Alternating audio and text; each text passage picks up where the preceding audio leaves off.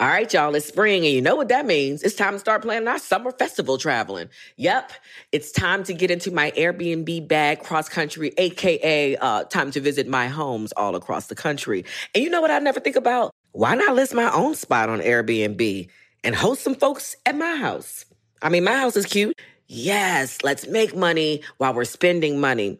Just trying to help you out, man, because your home might be worth more than you think. Find out how much at airbnb.com slash host. Whether this is her first Mother's Day or her 40th, she deserves more. Shop tons of stunning on trend jewelry for every budget at Diamonds Direct. Diamond Fashion Jewelry. Beautiful birthstones. Everyday pearls starting at just $200. Commemorate the real loves of her life with a gorgeous pendant featuring the birthstone of the one who made her mom. This Mother's Day, Diamonds Direct is everything you need to say thank you. Diamonds Direct. Your love, our passion. Online at diamondsdirect.com. Tired of not being able to get a hold of anyone when you have questions about your credit card? With 24 7 US based live customer service from Discover, everyone has the option to talk to a real person anytime, day or night. Yes, you heard that right. You can talk to a human on the Discover customer service team anytime. So the next time you have a question about your credit card, call 1 800 Discover to get the service you deserve. Limitations apply. See terms at discover.com/slash credit card. Questlove Supreme is a production of iHeartRadio. This classic episode was produced by the team at Pandora. Hey, it's Unpaid Bill. On this week's Questlove Supreme Classic, we talked to comedian, writer, and filmmaker Mike Birbiglia about his real life sleepwalking, his movie Don't Think Twice, and the insatiable nature of success. This is from November 9th, 2016. See you on the next go round. Shut up, Bill. Just start the episode.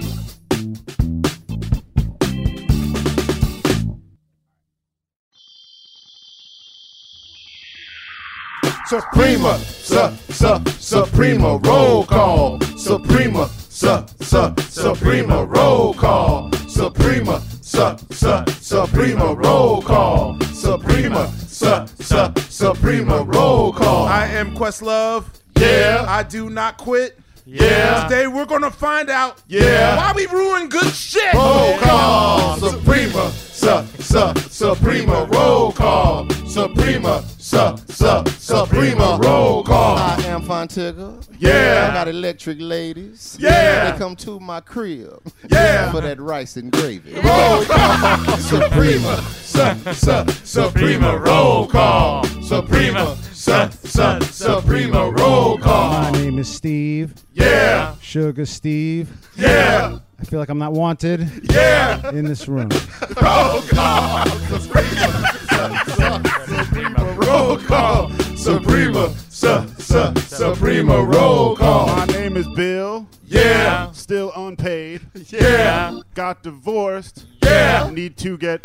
Roll call. Suprema, su, su, Suprema, roll call. Suprema, su, su, Suprema, roll call. I am Boss Bill. Yeah. I like tater tots. Yeah. I run this show.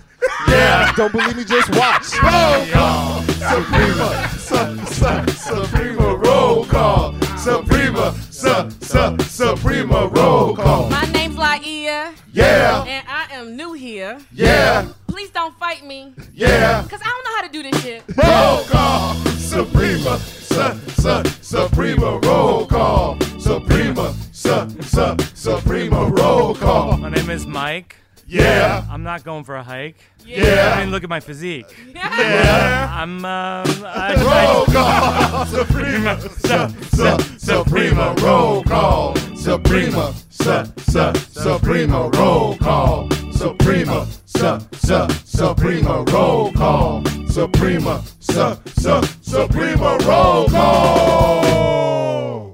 Ladies and gentlemen, welcome to another edition of Questlove Supreme, only on Pandora. Yes, I'm Questlove, and uh, we got the Team Supreme with us. And today we got a really great show for you. Uh, comedian, writer, actor, and director Mike Birbiglia is on the show. Uh, he'll be on in a bit, and we're talking about his new movie, Don't Think Twice, uh, which is out next Wednesday on iTunes and on December 6th on Blu ray. And before all that, we're going to check in with the Team Supreme. Uh, we are here at our home at Electric Lady Studios. You hear that, Sugar Steve? Yes. We're back at Electric Lady, man. We never left. We never left. I've been Uh, hiding under this couch for 20 years. Steve, Steve, and I first met each other uh, 20 years ago at uh, where we are right now, this location. Very, uh, it's our anniversary tonight. Memories. That's Yeah. so cute. yeah, yeah. So it- it's good to be here. I just never knew that our return to Electric Lady Studios would be a, a radio this way. show. yeah, exactly. Okay, so to my left, going clockwise, uh, Sugar Steve, what's up, pal? Feeling good. You feeling good? No. Okay, great. Stomach hurts. My head is killing me. Oh, okay, okay. Uh, unpaid bill. How you doing, bro? Good man. How are you? I'm great. How's life? Fantastic. Really? Sometimes. Okay, great. You look like shit. Thank you. Coming from Very- you, very short That's answers. really, really painful. Fine, Tigolo. Ah, another day, another dollar, brother. How's it going? Man, I can't complain at all, man. I'm sitting here at Questlove Supreme in Electric Lady, and um, shit, we chopping up this paper. You couldn't leave it. You couldn't Uh, leave it. You all had right. to do some shit. We, we are officially chopping up paper. what the fuck does that mean? Chopping up that paper. It's like it's no, I know what it basically- means. Okay, Yeah, I got it. cool. Oh, I, you know, for those that are, You might as cross- well just tell everybody. Okay, hey, hey, chopping up that Fonte, what's chopping up paper? Chopping up paper is a colloquialism used in the American South among Negroes who are probably making their money in illegal activities such as drug dealing or money laundering. And it reply it is referred to as you know I'm I'm gaining this currency at an alarming rate.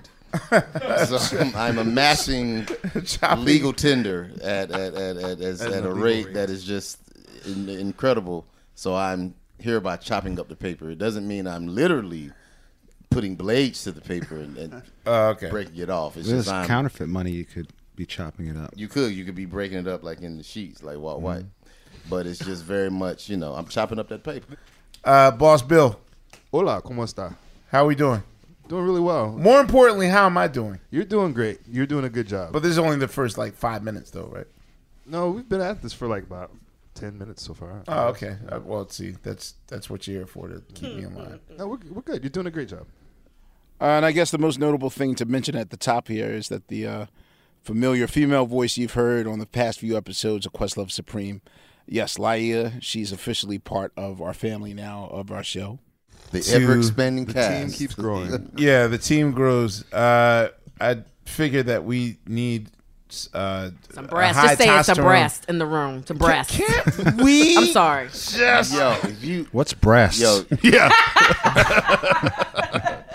I've I've known this lady since she since we were young, and um, wait, Since she was a stripper in Wait. Atlanta. Before that. Before that.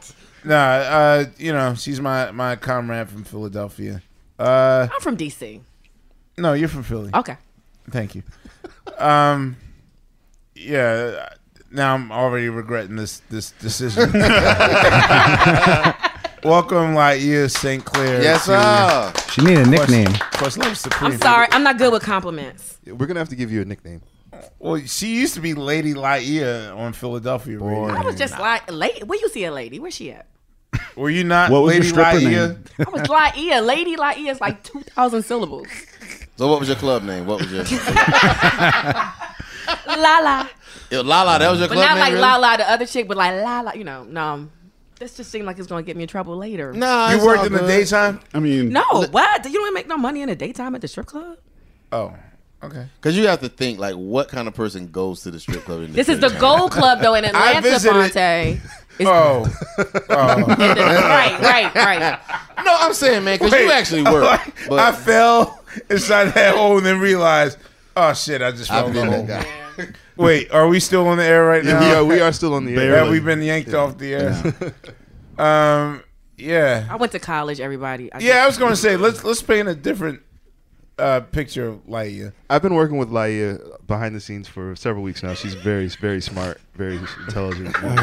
we, we, we are, we are blessed to have her. Laia as is no, no, no, no. Let me. Okay, you're, you're just saying I'm lying. All right.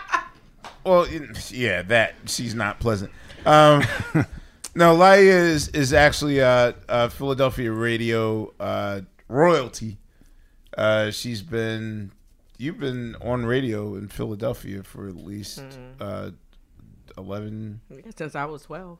11 years. No, I, I knew you since you were twelve. No, I just don't want them to know that I'm old. But yeah, that's fine. Yeah, I've been on. Listen, I was on the radio for like 15 years. Let's just keep it real. Okay. Okay. Fine. Yeah, you yeah you you've done a, a great job. That's why you're here. I just want to mention y'all said something about Source Magazine not being valid, but it's still valid in 2013 and 14 because I was in the top 30 in radio. So as long as that's still going on, Oh, Source wow. Magazine is still valid. I just I wasn't on the radio in 2014, but they still put me in there, so I just want to give them some love. Shows you how uh, much credibility they have. I mean, really. He's gonna put you on the list. You ain't even got a goddamn show. I'm saying.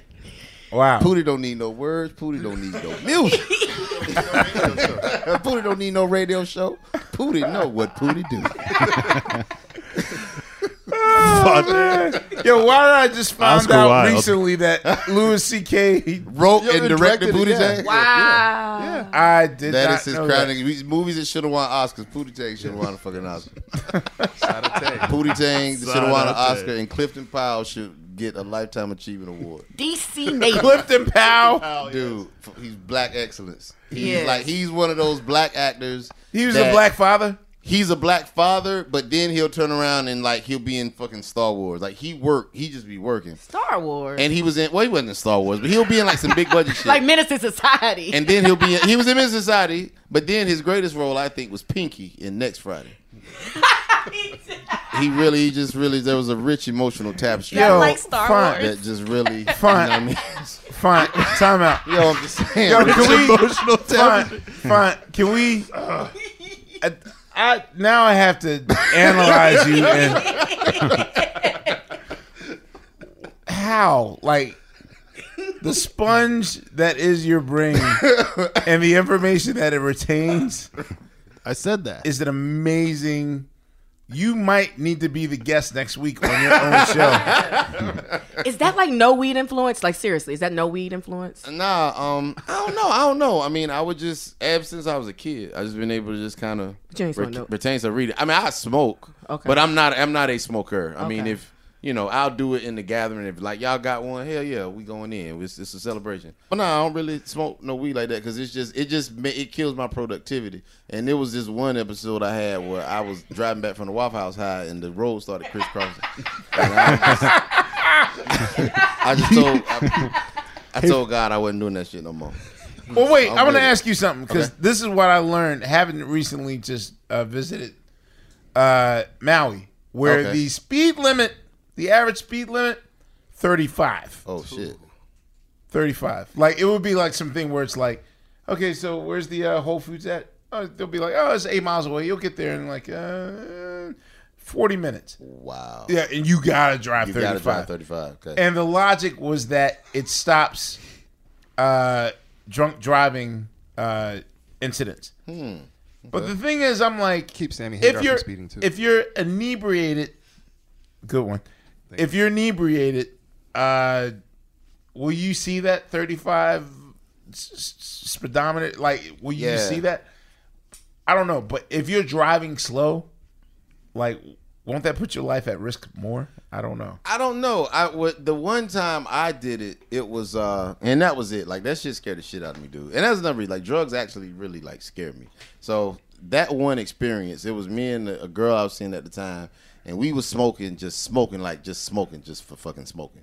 And we had a damn and we was doing it That was like seven smokings. man we was just smoking and and she was actually i mean to bring it all home to electric lady this was after one of uh your uh, fame artists that you had produced had finished her sophomore album so we were kind of celebrating that she was uh had finished Was she related album. to that artist? wasn't related. Oh god no it wasn't her. I know you're talking about. Wasn't related but um wasn't related. No no disrespect to that person but i mean but nah it wasn't her.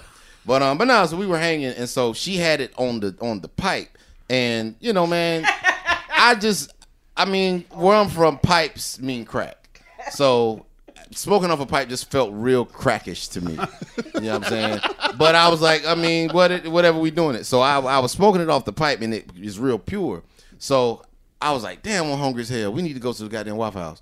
and so I drove to the Waffle House and we went to the Waffle House on a this was a Saturday night. And I remember sitting there and the high just came over me. I'm waiting on my food.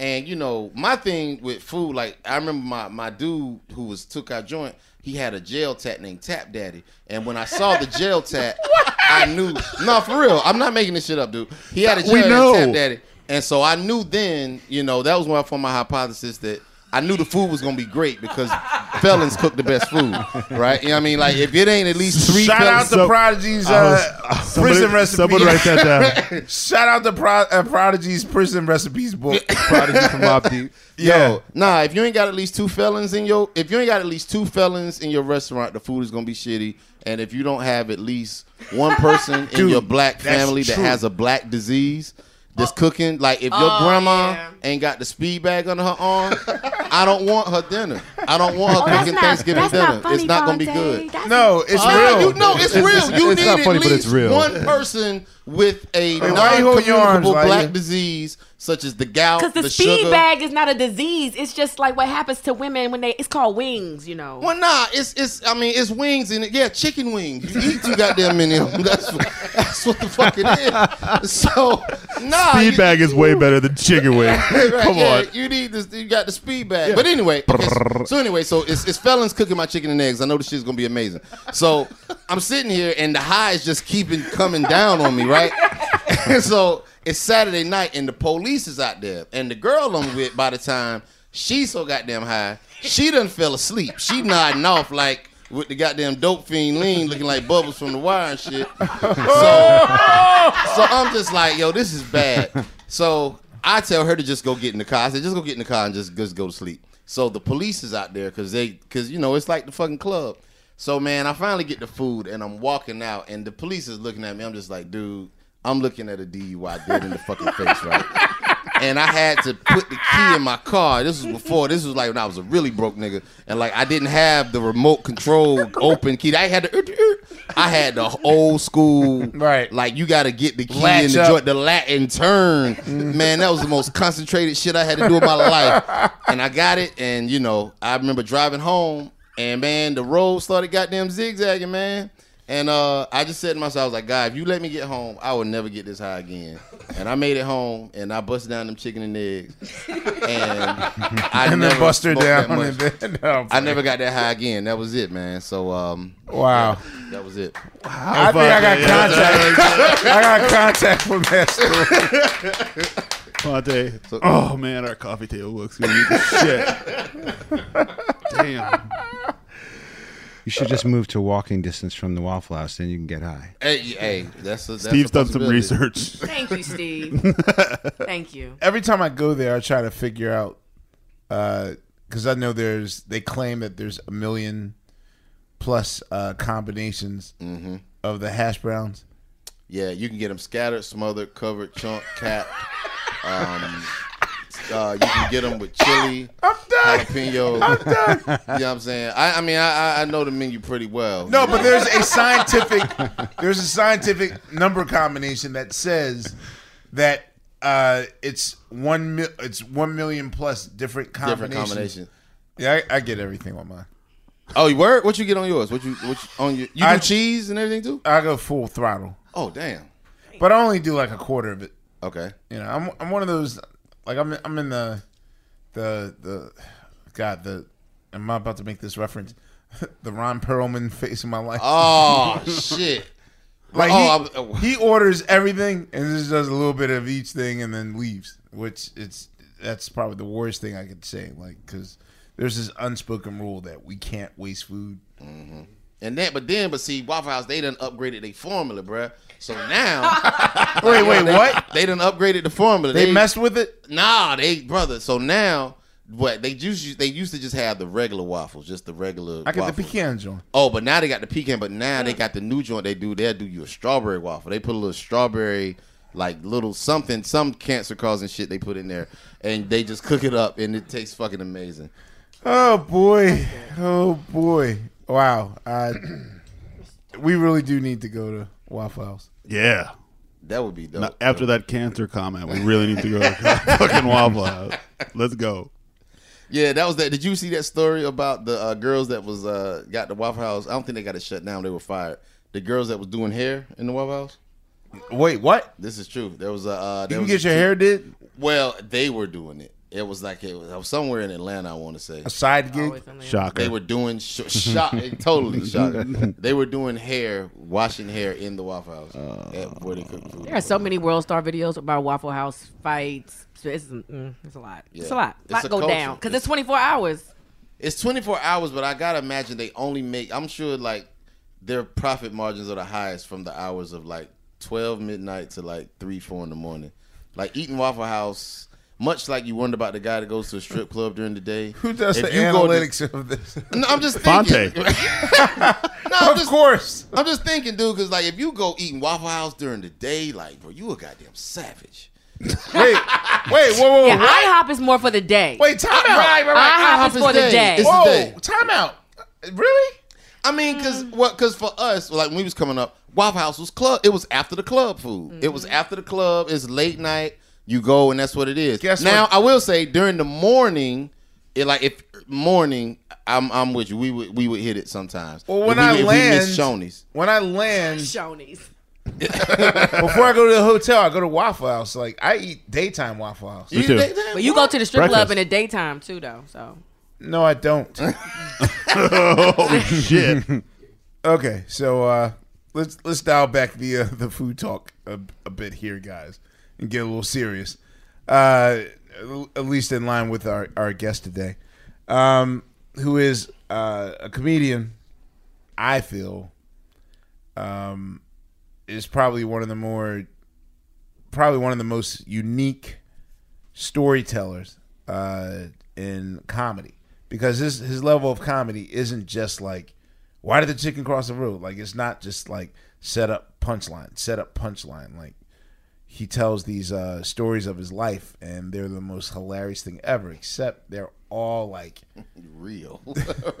they're the most painful realest most insecure most pie in the face you know self-deprecating stories I've ever heard, but the way he delivers it uh, makes it so relatable, makes him so likable. Um, and he's made two movies that I really feel that are important.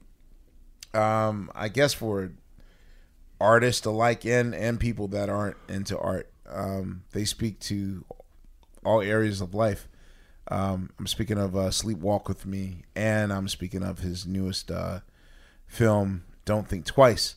Um, and our guest is Mike Birbiglia, and uh, he's coming up in the next segment. Yo, what's up? This is Fonte, Fontigolo from Team Supreme. Black representation in media is very important to me. I think it's important to have our stories told by people who look like us and who have shared in our common experiences. Some of my earliest influences were Donnie Simpson. Uh, I would also say Tom Joyner, Angela Stribling, uh, Sherry Carter. They were just people who told our stories with a lot of class and dignity and were big inspirations to me. The next generation of influential black voices can be found on NPR's new collection, Black Stories, Black Truths. Black Stories, Black Truths is a celebration of blackness from NPR. Each of NPR's black voices are as distinct, varied, and nuanced as the black experience itself. In the Black Stories, Black Truths collection, you'll hear stories of joy, resilience, empowerment, and creating world shifting things out of struggle. Every episode is a living account about what it means to be black today, told from a unique black perspective. From Bobby Shmurda to The Wire, Michelle Obama to reparations, there's no limit to the range of black stories, black truths. Black perspectives haven't always been centered in the telling of America's story. Now, they are the story. In NPR's Black Stories, Black Truths, you'll find a collection of some of NPR's best podcast episodes celebrating the Black experience. Hear a feed of episodes from across NPR's podcast, The Center Black Voices. It's NPR Noir. Listen now to Black Stories, Black Truths from NPR, wherever you get podcasts. All right, y'all. You know what season it is. Tis the season for spring breaking and planning our summer travel. And if you're like me, you're already in your Airbnb app trying to find which spot is right for you. Now, listen, while I'm looking to spend all this money, what I'm not doing is thinking about making money with Airbnb. See, you gotta change your mind state. Make the money while you're spending the money. How you say, Laia, do I make the money? Well, you host at your house. And I know what you're thinking. I mean, my whole house? Uh, well, no, you don't have to do your whole house. I mean, you could do a room or, you know, do the whole house. So make some money while you're spending some money this summer. I'm trying to tell you, your home might be worth more than you think. Find out how much at airbnb.com slash host. Tired of not being able to get a hold of anyone when you have questions about your credit card? With 24 7 US based live customer service from Discover, everyone has the option to talk to a real person anytime, day or night. Yes, you heard that right. You can talk to a human on the Discover customer service team anytime. So the next time you have a question about your credit card, call 1 800 Discover to get the service you deserve. Limitations apply. See terms at discover.com slash credit card. Ladies and gentlemen, please give it up for Mike Birbiglia. Oh, yes, Oh, thanks, man. Thanks, you guys. Welcome to Questlove Supreme. Thanks, man. How's it going? I'm good. I'm good. I'm uh I'm I'm I'm psyched that you like the movie and I was just I was talking to Bill beforehand because he I, I ran into him a few months ago and I was telling him about the movie. and I- Unpaid Bill. That's me. All right, Yeah. not not to be confused with Boss, Boss Bill. Bill, yeah. Okay, and, unpaid uh, Bill. And uh, I ran into you at I'm forgetting the name of the place. Bar Central. Yeah. In New And uh, and he was in a group uh, for many years. Unpaid Or Bill, is you were in a group? I was in a group. I still, I guess, I still am in a group called Surprises? Freestyle Love Supreme. Sounds a lot like Questlove. Are you Supreme. serious? Surprises abound. So I play in it. I played uh, and still play, I guess, in a hip hop improv comedy group where we get suggestions from the audience and make up hip hop tunes. And the people who are in the group are the people that went on sort of to create Hamilton the musical. They are Lin Miranda and Chris Jackson and Daveed Diggs and all the guys who are in that are in the same group. And we, uh, uh, Mike reminded me that we were at the same Aspen Comedy Festival together once many years ago. 2003. Was it a battle of the? Uh, No, I was just doing stand up and these guys were doing freestyle. Yeah. We didn't know each other. But then a few months ago, I ran into these guys because I did something with Lin Miranda f- a couple years ago. And I was like, hey, I didn't know Bill. I was like, hey, Lin, I think you'll like this movie I made. I. It's probably a little bit like your life. little did I know mm-hmm. that it was, Yeah. and Bill was part of it. Yeah. So I watched the movie today. Don't think twice. Right. An incredible film, and was and was Thanks. thought to For real, myself, yeah, "Wow, straight that's a, up. that's a whole lot like my life." Straight up. Yeah. Straight up. And what did Amir? You and I were texting last night. Who do you relate to most in the movie? Um, I mean, in the beginning, I thought I was Jack, but then I thought, then I thought maybe I was your character. Miles. Yeah, because what I don't want to be is I don't want to be the character that doesn't realize that the party's over and the lights are out. Can we ki- can we kind of give them an overview? Yeah, yeah. So Okay. the gist of it is like it's a movie about a, a bunch of best friends in like an improv comedy group, and they've been together for years. And then one of them gets a chance to be on like a Saturday Night Live type of show, and the rest of them don't. Mhm. And it's about that's why we're talking about in relation to breakups because it's what happens when so, not everybody makes it in the same way. Yeah, like Michael, like Michael Jackson, for example.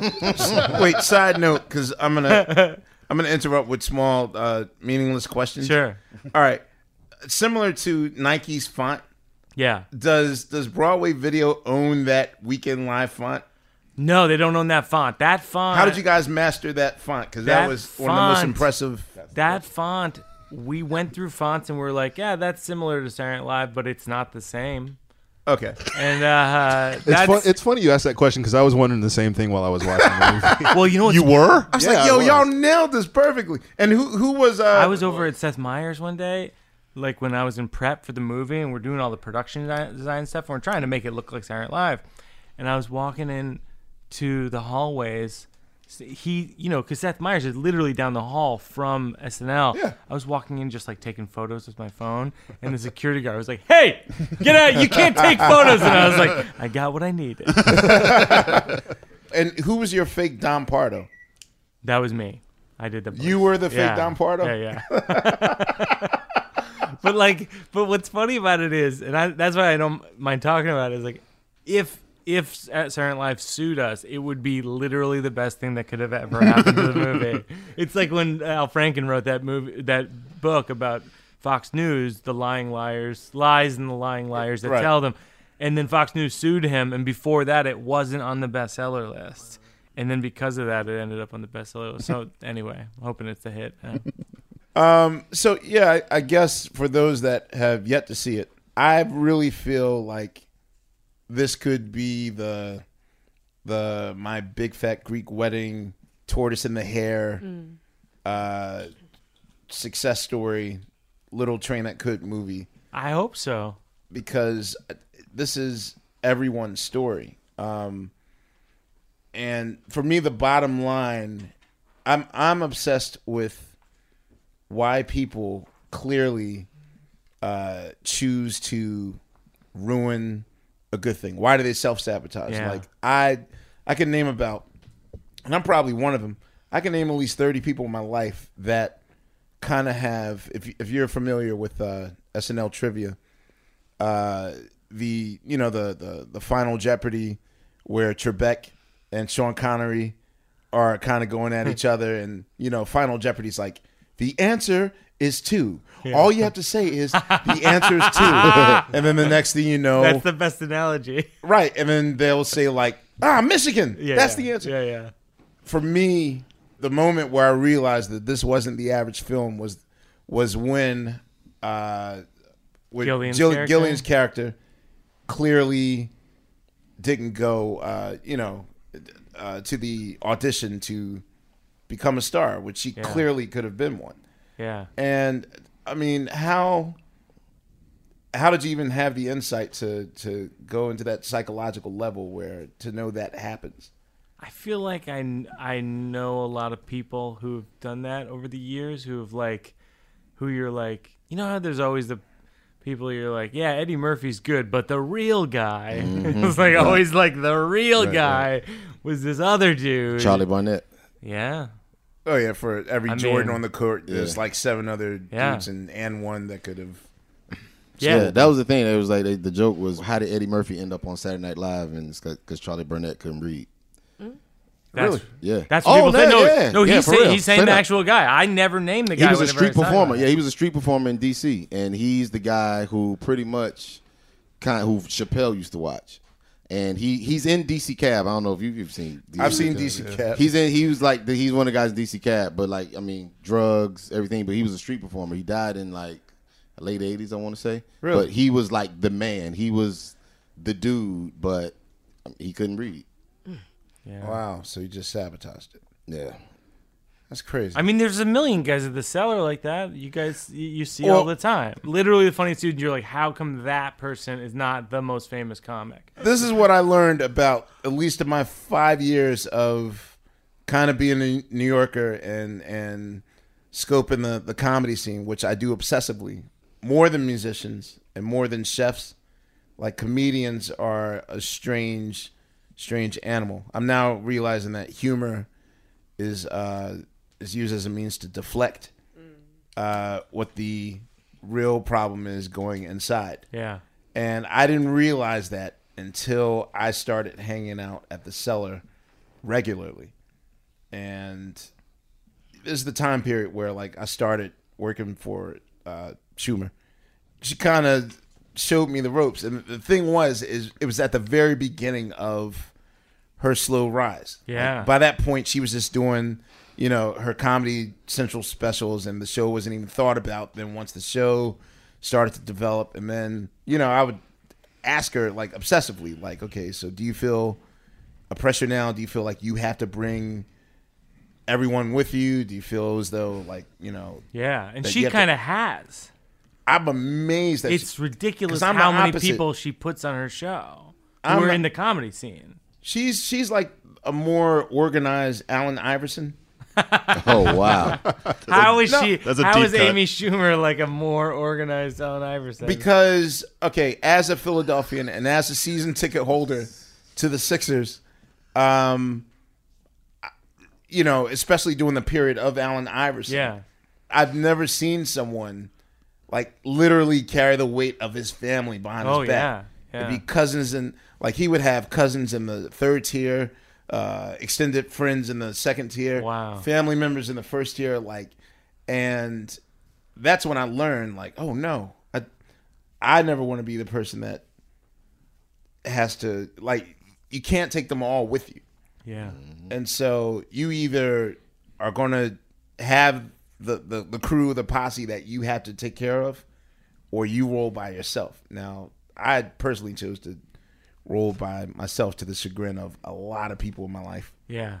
So it's it's you know damned if you do, damned if you don't. But I, you know, I I I can't figure out how like at the comedy cellar at least. Can you explain what the what that environment is like there? When I started at the cellar, it was in like 2002, and it, it actually was, I think, much even tougher then. Like it was like Colin Quinn. It was around the time Tough Crowd with Colin Quinn was on Comedy Central, oh, so it was like Colin Quinn and Nick DiPaolo. Greg Giraldo and Patrice, who was like, A mm. oh, you, monster. you A know oh, monster. Patrice. Yes, I mean, like Patrice O'Neal. Patrice O'Neal's, you know, one of the greats, and like, just, I mean, those guys were tough on each other. Like Patrice could make you want to crawl under a rock. No, I mean, he used to call how me- he addressed you Oh, he'd or just so how he mean. would He'd kill? just go, "Big head, Leah." you got the biggest head.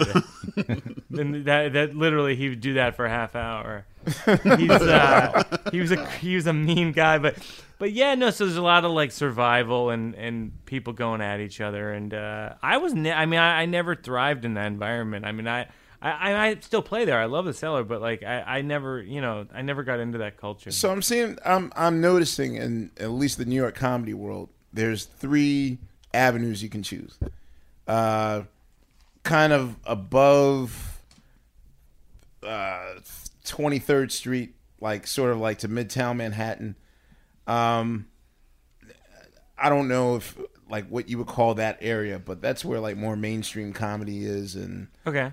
I don't know if people necessarily aspire to be there. I would think that those that kind of thrive at that particular strip could also play Vegas. Yeah, and like kind of Car- retire like there. Caroline's, I, I don't know what you would call like a David Brenner type or that Yeah, sort yeah, of thing, sure. but but then over in Brooklyn, Yeah. um, I'm discovering like Littlefield Union Hall, alternative Bell comedy, House. Yeah, kind of the the snobby millennials, yeah. and then there's the, That's what I like, but it's I like performing there, but it's just like performing for your friends. So It's you like don't- doing stand up. There, there's no There's no challenge? no Is it- challenge to it at all. It's it's like people like minded people, and that's why like the cellar's great because it's like a lot of tourists. It's people from all over the place. It's just like it's it's actually hard to kill at the cellar. Really? Yeah, it's pretty hard. Unless you're really, I mean, like if you're Schumer or you're Aziz, like you're famous and people are psyched that you're there. People, So you think people come there to, to sort of stargaze and I think that's yeah. There's a lot of just that. hoping for that night that Louis yeah, C.K. or Rock shows is up. there, or Louis there. Yeah. Does that uh, also does that make for a, a bad set for you? Like, has someone ever just butted in line like, "Oh, Eddie Murphy wants to do a set," and then like you have to go in afterwards, or I remember I was on stage once for two minutes and I got the light and I'm like, what the fuck? I look over, I look, I look over and it's Robin Williams. Oh wow! yeah, when Patch Adams want to get on, that's pretty much yeah, we got Ms. Doubtfire coming up. You gotta just cut that shit sh- short. I was so mad though. I was good, you know, I was 25 or whatever, and just had an attitude. I thought I was better than I was. I was like, "Fuck, fuck, Robin. Robin Williams. Who's that?" You know, and walked off. One of the things with your movie, man, that, um, another movie that I kind of saw a parallel to. I don't know if you saw it, uh, Inside Llewyn Davis. Oh yeah, yeah, definitely. It very much reminded me of that, just in the sense of you have a, a person where you just realize what do you do with the realization that it's just not gonna happen, and you just have those characters that's just like, look, dude, I know you thought you were that guy, but you're not that fucking guy. Um, have you ever felt like that? I mean, first, I think you're a very and funny. why guy, did but you yeah. make yourself that character? yeah, right. Yeah, for real. Nah, for real. Because in my head, I thought you were going to be the, the chosen one. I thought no, and I, I, my buddy, you know Jorma Taccone. He's, Yeah, uh, he's a buddy who wrote for SNL for a lot of years, and he gave notes on the script, and he's a friend of mine. He, he was like, "You got to play Jack," and I was like, "You got to play Keegan's character," and I was like.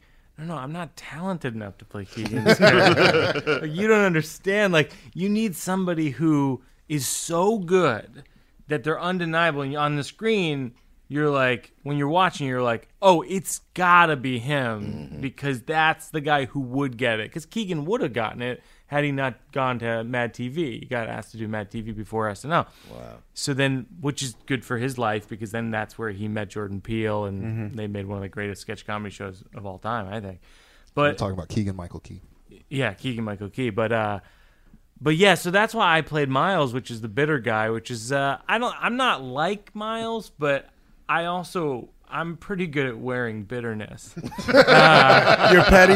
It's, I just I don't know if I'm Petty petty. I don't know if I'm petty, but like when I do it, people believe it.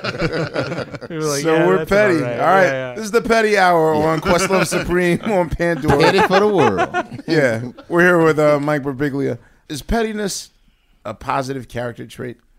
I don't think so, man. I No, think that I realize it's wrong, It's but not. I It can be fun in I wear limited proud, doses, I wear but- proud like like a like a scarlet letter that I'm happy about. But you're Like, such a son of a bitch if you're petty because there's so many people who are jealous of you.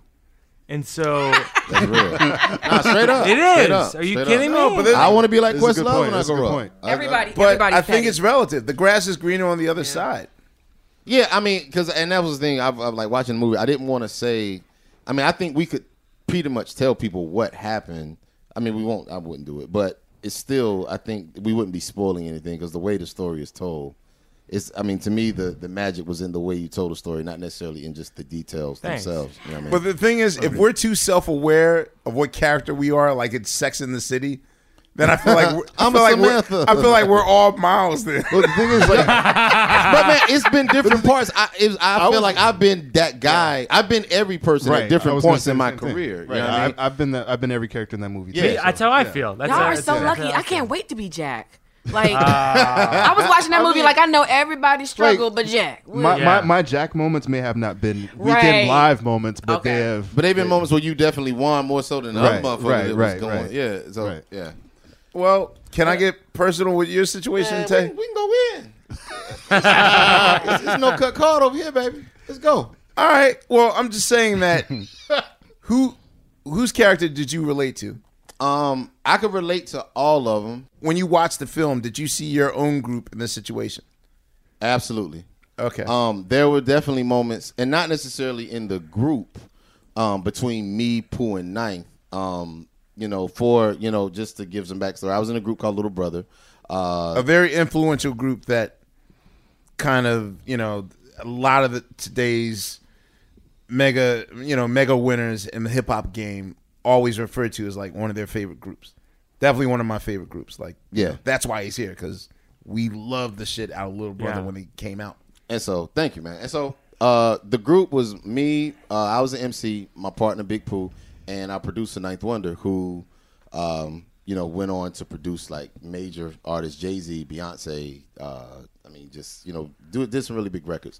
And so, for me, when me and Pooh first started, we had the conversation that listen, if you study hip hop, you know, the producer always goes on to do more, and you Mm. want that to happen. You know what I'm saying? If you know your man is talented, you want him to go on and go and do and, and go forth. So between me and him, it was cool. When when Ninth got the Jay Z look, we came up here to baseline, met Jay Z. I mean, that was surreal. You know what I'm saying? Because I remember being in the dorm with that dude. Wait, you came up to baseline? Yeah, yeah. Because we, we mixed the Minstrel Show on baseline. Wow. We met Okay. and we like that one day we met Jay. He was just there and uh, he played us threats uh, from the Black album. Oh, okay. And so, yeah, man. So for me to see that journey of me and Ninth being in the dorm together and him looking at like you know the source and us, him looking at you know Executive Bruce by DJ Premier and him saying like, "Yo, man, one day I'm gonna have that." Executive producer Ninth Wonder, like that's gonna be me. To see him go from that to you know Jay Z, that was amazing to me, and I wasn't, I couldn't have been happier for him. Um, where the disconnect was was in a lot of people in our camp that really felt like we left them behind. You know what I'm saying? And felt that okay, well the ninth, if you did it with Jay, why didn't you do it for me and this person, this person, this person, this person? And it's kind of like what you were saying. You know, you can't save everybody. And so mm-hmm. for me, my moment where I kind of felt that Jack moment was then when minstrel show when we got you know four and a half mics in the source at the time. The source was still kind of Right. No, you four and a half mics is a four and a half mic. Yeah, yeah. You know, you got four and a half mics, and so which was the perfect five was what you could get, but Right. it was a really reputable rating. So that was my, I guess, my Jack moment, where I had my uh the girl My- that left oh, the Sam, Samantha. Samantha. She's the one that didn't go to Yeah, audition, right? she's the Gillian Yeah, character. she, Gillian. Okay, where I had my Gillian moment, and not necessarily a self sabotage moment, but just where you know the scene where she was like, "Yo, I'm good in the well." Yeah, you know, the, yeah, yeah. That was kind of when Drake happened, because that was when everybody was like, "Yo, Tay." You Drake is the dude that you influence. He big Drake was bigging me up. Oh, Phonte's my favorite rapper and all this old shit. And it was just like people were like, "Yo, man, you could come and you could do him, and you need to come for Drake. He stole your style and this." And I was just like, Oh. "Dude, listen." Oh, they want you to come for him? Oh my god, are you serious, dude? Oh, I thought. See, ah, I, I know battling. No, I know battling is a thing in hip hop, but I'm always like, why That's can't we- petty. That would be fucking I petty. thought like Right. it was a thing of like work with Drake. Well, Not- yeah, it was it was work with Drake. It started as like work with Drake, but then there's always that small cadre of people that are like, nah, you need to come and we want you to, you know, we want you to do it because you could be the man. And so my thing was just like, look, man, kind of like with that character. Yeah. I'm good where I am. If I'm, my whole theory is like, look, if you're gonna pull a coup and try to throw over the government, right? Okay, if you're gonna repl- throw that dude out, then the government that you put in place needs to be as good or better than the government you outdid. Or else Right. the people gonna come for your fucking head next. You know what I'm saying? Right. So my thing is like, look, dude, I'm not gonna quote unquote come for uh, uh you know Drake or whoever because I'm not gonna serve his audience the way that he is. I'm not about to hop on 5011 goddamn remixes with the hot drug dealer nigga of the moment and fucking do this and do the auto like. And I'm not knocking that, but I ain't finna do that shit, man. Not- At 36 years old, nigga, you serious? I really had no clue. I just was thinking like maybe you do a record like Kanye did a record with y'all. So yeah, yeah, we thought- did a record like way back. Yeah, I mean, and we may do one in the future. I don't know. You, got, you already did a record with Drake. We did it. Yeah, back in the day, we did a record with him. Like that would be back in the. I guess it'd be for your movie. It would be the equivalent of we The did Sleepwalk with Me improv, period. together- right? The sleep, right. Right. But then once the the shit really popped, we didn't, you know, do nothing. you Oh, know, okay. that. Post oranges the new black. Birbiglia, big pimpin' Birbiglia didn't did he he was he new phone who this he was, you know, he- Waiting for that moment. new phone. Who, who did? New phone, Oh, who oh, dis? Phonte. Oh, oh, oh, what's good, man? My fault. So, so now that was my moment, man. I, I, I, it really hit a chord with me. So for me, I'm just in a place where as many with, with I really related to that character, uh, Gillian, because I think she and I wanted to ask you about that, man. Because Yeah. to me, I didn't see it as sabotage by her not going. What? I talk. I would again. I looked at it as a person knowing their own limitations and just knowing, like, you know what? I know I could do this, but if I do this, I'm gonna fuck it up. So let me just not like I don't have it in me to do this. That was that was my interpretation of it. Or she just didn't want it.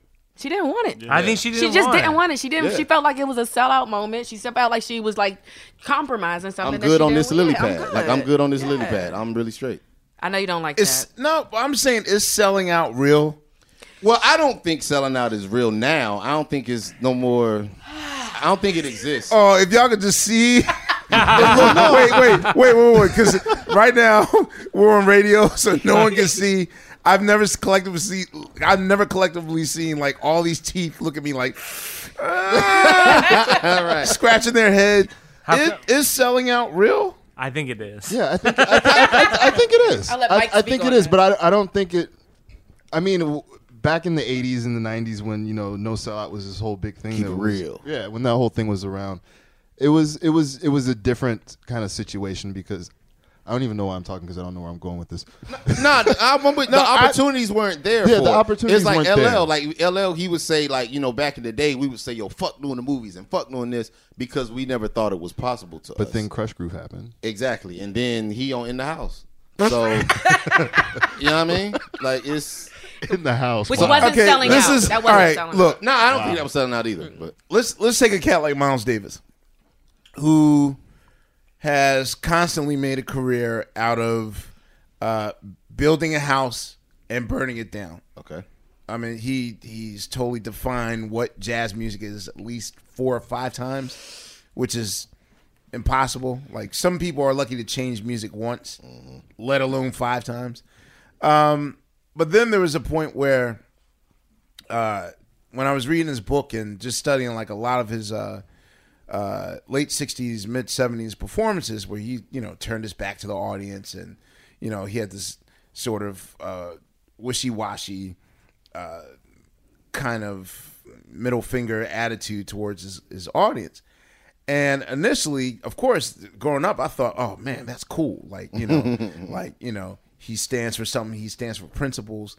But there's a period where I just started reading so many psychology books and whatever. And then I realized, like, uh, you're scared of rejection. So it's like, I'm gonna reje- diss me before you can diss me. yeah, I'm a yeah, I'm gonna reject you first before you It's like Eight me. Mile, the fucking bunny rabbit shit. Like, yeah, and I don't, I don't, I think that that the idea of, I'm not saying that integrity is not real, but if we were really artists, artistes Mm-hmm. with the e at the end, or you know slash, bu- if we were all, then we Artiste. all be performing free on the streets.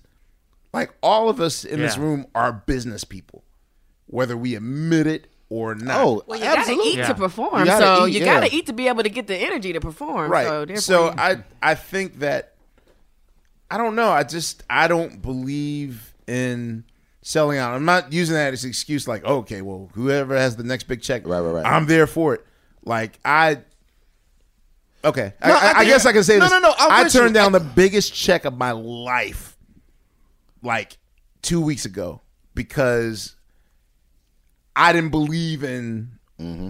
what i was being paid to Well, I guess that's the. I you guess you got to get- understand the difference, right? It's like there's Yes, it- Trump there's a difference between selling out and cashing in. You know what I mean? it's like I'm not selling out, I'm cashing in. So it's like I, to me, cashing in is like, look, if I'm Questlove or if I'm unpaid bill, if I got, if y'all motherfuckers is willing to give me a check to do what it is I already do, Yes. that I love doing. That's a great way of putting it. You know what Cashing saying? in versus selling yeah, it's like I'm getting things. paid for what the fuck I do. Yeah. If you, if For you- I- if- you know what I mean? But if you ask me to change up the way I do, Exactly. Like You for instance, for instance, for example, like Premier, like me and you know, Mhm. Premier, we were talking DJ Premier, um, legendary DJ, one half Gang Starr, all that. He had an opportunity. He was telling me he had an opportunity to do the Grammys with Janet. This is back in the Yeah. nineties. yeah uh, together again Yeah, she he had the, he had the chance to perform on it with her, but they wanted him to act like he was DJing. It wasn't live. they wanted to pull a Fatboy Slim. Yeah, exactly. They wanted him to be fucking lip DJing and shit. so she wanted And the so- credibility factor Yeah, she wanted credibility, but he was like, it- but she wanted, you know, I mean, it's pop, so everything is synchronized to the minute. Right. And he was trying to tell her, like, look, I can do it live. This is what I do. I'm not gonna fuck up. And she was just like, look, I can't leave it a chance. So he was walked away from the gig. So to me, like, i wouldn't have done that I would have did it because you would have like, 'cause- pantomimed the drums. You Could you do that? i'll do it now Oh, okay. i've done soul train i've done What won't you do? But I think, but I think with you, man, it's uh, uh, to, to to that have point. Laio on next week's show but I think your cred, I think with you, man, you like 20, 30 years in the game, so your cred is solidified. See, but that's that's overthinking the situation, and that's the number one thing that self saboteurs do. They overthink. If you knew the amount of hours I've I've wound up in the hospital myself mm-hmm. trying to take care of other saboteurs. no, I'm no not not bullshitting you. The amount of talking them off the ledge. Off the ledge, yeah. I say I my number one quote for I- if there was some sort of like tally of all Ahmir quotes for the year. I'm certain that, dude, you're overthinking it. I have to say that so many times to people just to get them down to to to the first floor again, because once they get inside their head, It's no escape. Yeah. because the thing is, okay, let's let's take Primo's situation. Now, who would be the judge and the jury that would say, "Oh, oh my, yo, Bill, check it.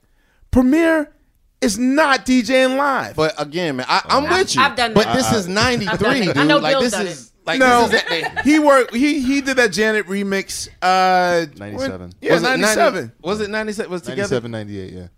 Right. Was it together? No, no, no, no, no. This is before. thi- I don't want to. I don't want to be All historically right, well, inaccurate. whatever. it This was. is like this is like even the- nineties. okay, the earlier, the earlier Okay. Janet, the even more. I would have been like, oh, finally, like we made it. Like I would have cheered that one of us got in. You know, not like, oh, he he he's selling out because he's not plugged in. Like it's that's overthinking it. Produced the record, so he already made it. But no, no. Even, I'm just saying that whatever the situation, if he produced it or didn't produce it or whatever, Yeah. the whole the whole point of it was that she wanted. I mean, okay, she was drinking from his milkshake. She wanted some of that street cred, and I drink your milkshake. Yeah, I, I, I just have a straw. And it goes way Yo, wait. Side note. I drink it up. Side note. Side note. Drink your milkshake. I cannot wait. I cannot wait till Bun B is a guest on this show, so I can see these two out Criterion collection each other of, of, of, of movie trivia. Um, yeah, I, I think that's overthinking it, and a lot of our our, our artists, our artistes, um, they kind of just they. But you gotta have a line though. I mean, I think like because Everyone has a code, I yeah, you gotta have a code, man. And so my thing is just like again, cashing out versus cashing in versus selling out. To me, it's only a sellout move if you do something that is against your principles. You know what I'm saying? That's against your core principles, whatever they may be. You know what I'm saying? So you know, I I will not betray my heart to quote. You know, a, a famous Our- singer our we great may have brother. heard of. You know what I mean? Made in this damn room. oh, well, there it is. All right, y'all. You know what season it is. Tis the season for spring breaking and planning our summer travel. And if you're like me, you're already in your Airbnb app trying to find which spot is right for you. Now, listen, while I'm looking to spend all this money, what I'm not doing is thinking about making money with Airbnb. See, you got to change your mind state. Make the money while you're spending the money. How you say, Laia, do I make the money? Well, you host at your house. And I know what you're thinking. I mean, my whole house? Uh, well, no, you don't have to do your whole house. I mean, you could do a room or, you know, do the whole house. So make some money while you're spending some money this summer. I'm trying to tell you, your home might be worth more than you think. Find out how much at airbnb.com slash host. Tired of not being able to get a hold of anyone when you have questions about your credit card? With 24 7 US based live customer service from Discover, everyone has the option to talk to a real person anytime, day or night. Yes, you heard that right. You can talk to a human on the Discover customer service team anytime. So the next time you have a question about your credit card, call 1 800 Discover to get the service you deserve. Limitations apply. See terms at discover.com slash credit card. Hey guys, it is Ryan. I'm not sure if you know this about me, but I'm a bit of a fun fanatic when I can. I like to work, but I like fun too. It's a thing. And now the truth is out there. I can tell you about my favorite place to have fun Chumba Casino. They have hundreds of social casino style games to choose from, with new games released each week. You can play for free anytime, anywhere. And each day brings a new chance to collect daily bonuses. So join me in the fun. Sign up now at chumbacasino.com. No purchase necessary. VGW Group. Void were prohibited by law. See terms and conditions. 18 plus. It's Questlove Supreme on Pandora, and we're here with our guest comedian Mike Birbiglia, uh, talking about his latest movie, Don't Think Twice. His amazing movie, by the way. Can I say the tweet that Phonte has that I like? Yes. Go in. So right now, Mike has discovered Phonte's. Welcome, Can you just read like twenty of his? tweets? Yeah, I, a lot of it is promo because I'm promoting my record. I don't know. No, but I like this is promo, but I like it. Uh, my sophomore solo album, No News is Good News, will drop at the top of 2017. My workload this year is too hectic, and I want to get it right. And I was like, oh, that's really nice. He's like leveling with his fans, and he's like being on. I don't know. It's like it's anti-promotional because you're actually opening up and being like, I'm just a person. I'm trying my best. Yeah, I gotta keep it real with him. You want to get in front of it. Just go shit. down a few tweets, Mike. just, just, like, just scroll, baby. No, I've scroll. Been, I've been I've been chilling lately. I've been, you know, if you'd have caught me like 09, 010, Tigallo, when I was really going hard, oh man, I'm a changed man. I'm covered in the blood of Jesus. Who who's like the who's like the Samantha? Who's the Gillian's character in music? Who's who's like the greatest but never Oh, exploded? Jesus why? Christ! Now he I- did this. Ah man, you gonna make me call? Uh, uh, all right, just just go to my go to my Discogs page. just go to my Discogs Yeah? page And let's just assume that no, let's pick a number, maybe ninety nine point forty four percent. Yeah. Of anyone I've ever worked with, I, I'll say this, with the exception of Jay Z. Jay Z was probably one of the rare cats that like. It was a pleasure to work with him. That's why I worked with him, not because like I saw like oh a payday or finally like a way out of this crab barrel. You know, it's it's just that you know, a, the the amount of times I've had to Jedi mind trick someone, like uh, say I'm working on a song with somebody and I feel as though you know a particular like the one is where this particular thing is like battling over where the one is is oh, like Oh, wow. one of my main arguments with people. So it's to the point where I'll just naturally go to another count or whatever, just so that they'll, con- you know, they'll, contrarian by nature, will just go to the opposite place until they, Which go- is where you want them to be anyway. exactly, Wow. exactly. Where the one at? With me. Okay. that I'm, I'm, I'm I It's don't, when the and I don't want to hear it. Don't make Literally, me- my, my my theory is that if the crash cymbal and the kick go at the same time, that's that's the beginning of the sentence. Okay. Yeah. All right. Now here's the thing, though. I feel like we kind of Tarantino'd you uh, in this situation. I kind of wanted to build up to this Yeah. movie, but it was so powerful. That Yeah. No, man, seriously. We all had to talk about it. Yeah, great I work, did. dude. I kind of want to work backwards because Okay. even before uh, uh, Don't Think Twice, Sleepwalk with Me. Yeah. Uh, when I saw it, even then I thought like, oh man, this is also my life story. Like because you never, at least with hip hop, especially after 1997, uh, and music in general, uh, there's th- this dividing line between the winners and the losers, where winners are celebrated and the losers are forgotten about or never celebrated. To me, it was always good to see the working man, the blue collar Yeah. working man. And, you know, in that film, you drive yourself Yeah, I drive my mom's station wagon around the to country. these far off Oh, gigs. wow. Can you tell us all the process of driving to your own gigs? Uh, the especially tell me about the comedy uh, condo. Yeah, I can tell you. I stayed in a lot. So of comedy every condos. comedian stays in the comedy condo. Yeah, so the comedy condo usually means you'll have a comedy club in a town, and like Nashville, Tennessee, and let's say, and like Zany's Comedy Club. I'm not making up that name. uh, that's a real club in Nashville. It's pretty good. It's a really good club actually, and uh, and then the owner will be like, well, it's less expensive if you can even imagine this.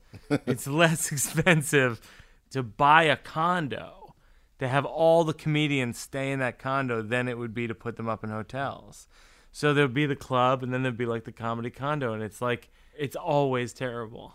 It's always like the Tell me some war stories, man. No, just like y- you just end up in I don't know, like it, like Sheets are horrible, or yeah, you, you know, it's like yeah, the sheet. And is it you by yourself or like? No, you're with like two other comics usually. So you're with like the the you know them? feature act or the in the MC, and then uh, yeah, I mean some of them you know, some of them you don't. I don't know. Like I, what happened was is I was working the door at the DC Improv when I was in college. That's sort of how I I broke in, and I the first guy I ever opened for was Chappelle actually. Okay. and so it's really true that he was 14, 15. yeah, so he was he was headlining that club. I was 19. He was like 23, 24. Half Baked was about to come out. Okay. hmm What was fascinating about meeting Chappelle when he was that young is that he was and I I learned this trick from him because I I do it now. Like people come up to me now and they're like, "Hey, I know you from blah blah blah," and I'm like, "I have a movie out right now. It's called Don't Think Twice. It's down the street, blah blah." Because I remember saying to Dave Chappelle, like, "How do you come a stand up? How do you do this? How do you do this?" And he was like, he would give me he gave me advice, and then he would be like. My movie Half Baked's coming out in four weeks, and it's at the E Street Theater down the street. Get all your friends to go. Like there is, you know, Chappelle is like he's like Sam in the movie, but he's like Jack also. Like if you think about it, he's got both of those mm-hmm. in him. Mm-hmm. He's got in, insane amounts of integrity, but he also Made a he is of money. He does. He makes a fuckload of money. He's a real businessman. No.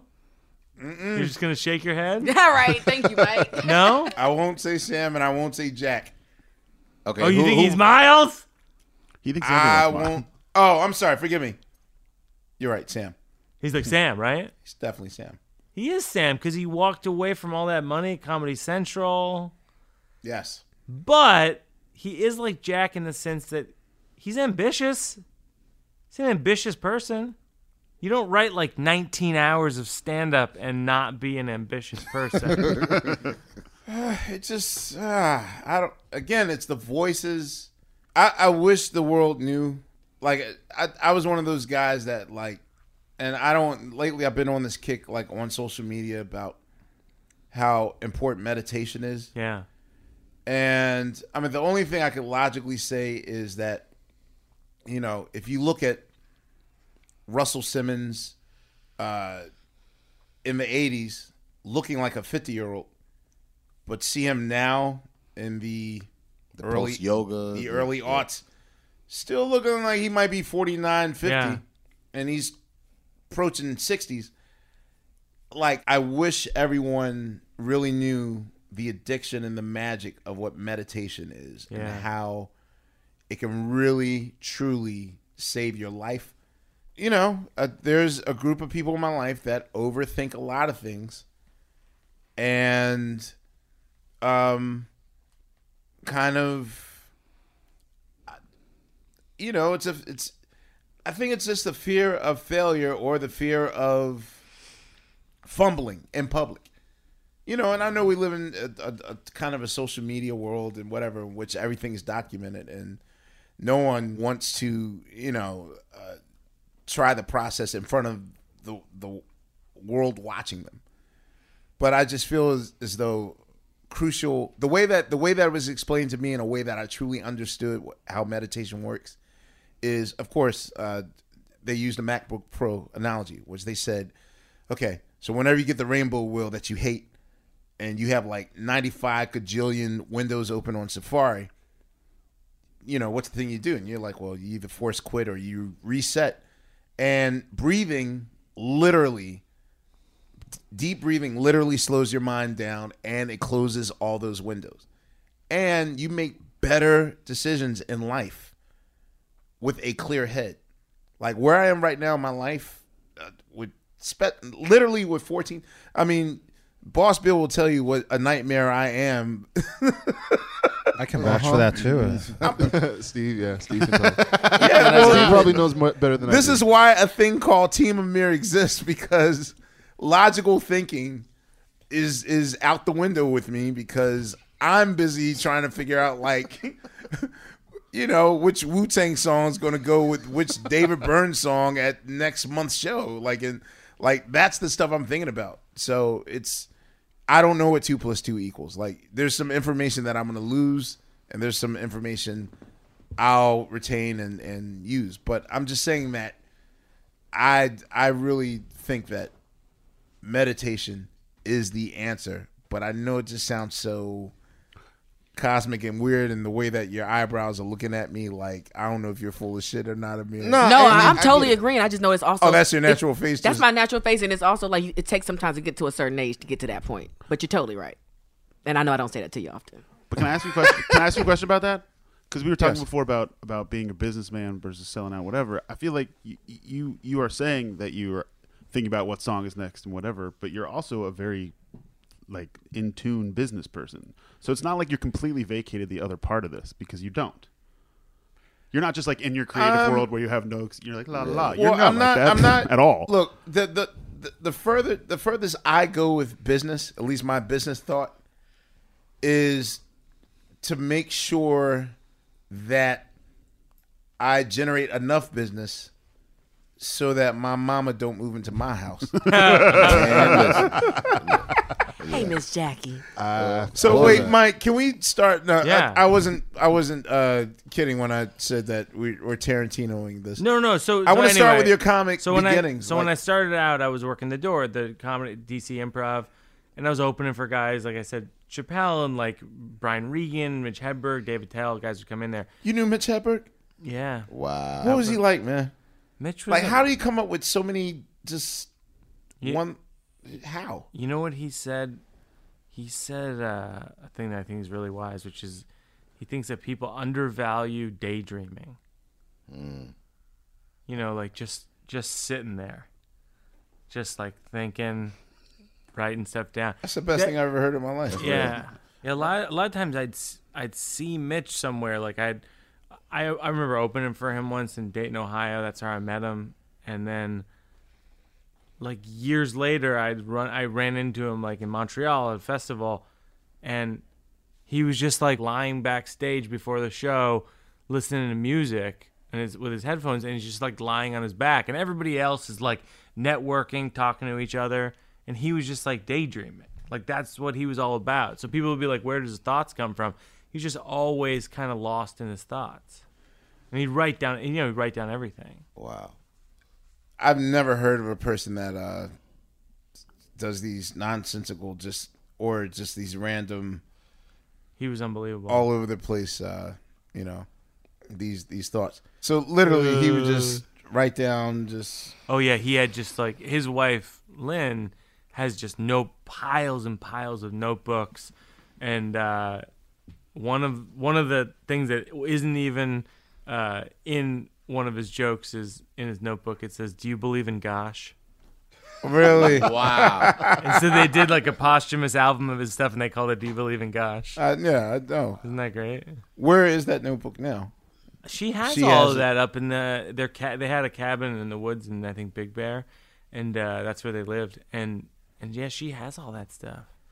It's pretty amazing. I when I met Mitch and Lynn, it was Dayton, Ohio. It was at Joker's Comedy Club, which doesn't exist anymore, and I was trying to like socialize with them. And I mean, I didn't know anybody. I was like, "Hey, do you guys want to go bowling?" Uh, It's the dumbest thing. We were next to a bowling alley, and they were like, "All right," and uh, and I was terrible. I, I'm nervous. I'm like with my idol. Like I really idolized Mitch. I, So you, know, knew him by that point. I was just a fan of him. Okay. And then I was opening for him. It was like the most surreal thing in my life. And then I was just terrible. I was rolling like ones and zeros. And he said the funniest thing. He goes, I thought when you suggested that we go bowling, that you would be good at bowling. so, so you working in DC, that was your introduction Yeah, to comedy? Or like, that was it. That was it, I mean, yeah. you weren't like the class clown at the age of 10 or. I really wasn't. I was I was always sort of like I always felt out of place. I always felt like when I when I would say the things that I was thinking about, people would just be like, "Oh, that's that's that's weird," I, you know. And uh, yeah, and and then, but I always I always thought I was funny. you know what I mean? Like it was one of those things. Where like I I think I'm very funny, and and they don't get it, and that kind of thing. And then at a certain point. I, I got on stage in college and and uh, and it started to click. And the, in Sleepwalk with Me, I have that joke where I say I, I'm my my girlfriend's starting to get the age where she's thinking about having kids, which is exciting because we're gonna have to break up. and uh, I don't want to have kids until I'm sure that nothing else good can happen in my life. And that was like the first Just in time. case. That's the real. No, that's real as that was, fuck. That was the It is first. real as fuck. That's that- real. That was like the first time I made a joke on stage, and it's in Sleepwalk with Me. It's like this as a plot point, but like it was the first time where I said something that was true, Mm-hmm. and it was a joke at the same time. But that's comedy, is it? I mean, I'm, Right, and that's, ended up being sort of what I what I do. But like So- that was the first time. Before that, I was like making jokes about Cookie Monster. But and what- then and then and when I started making jokes about myself, it was better. But uh, I'll say that your particular brand of comedy, um, especially at the time where I really became aware of you, you don't see many uh, comedians on Broadway.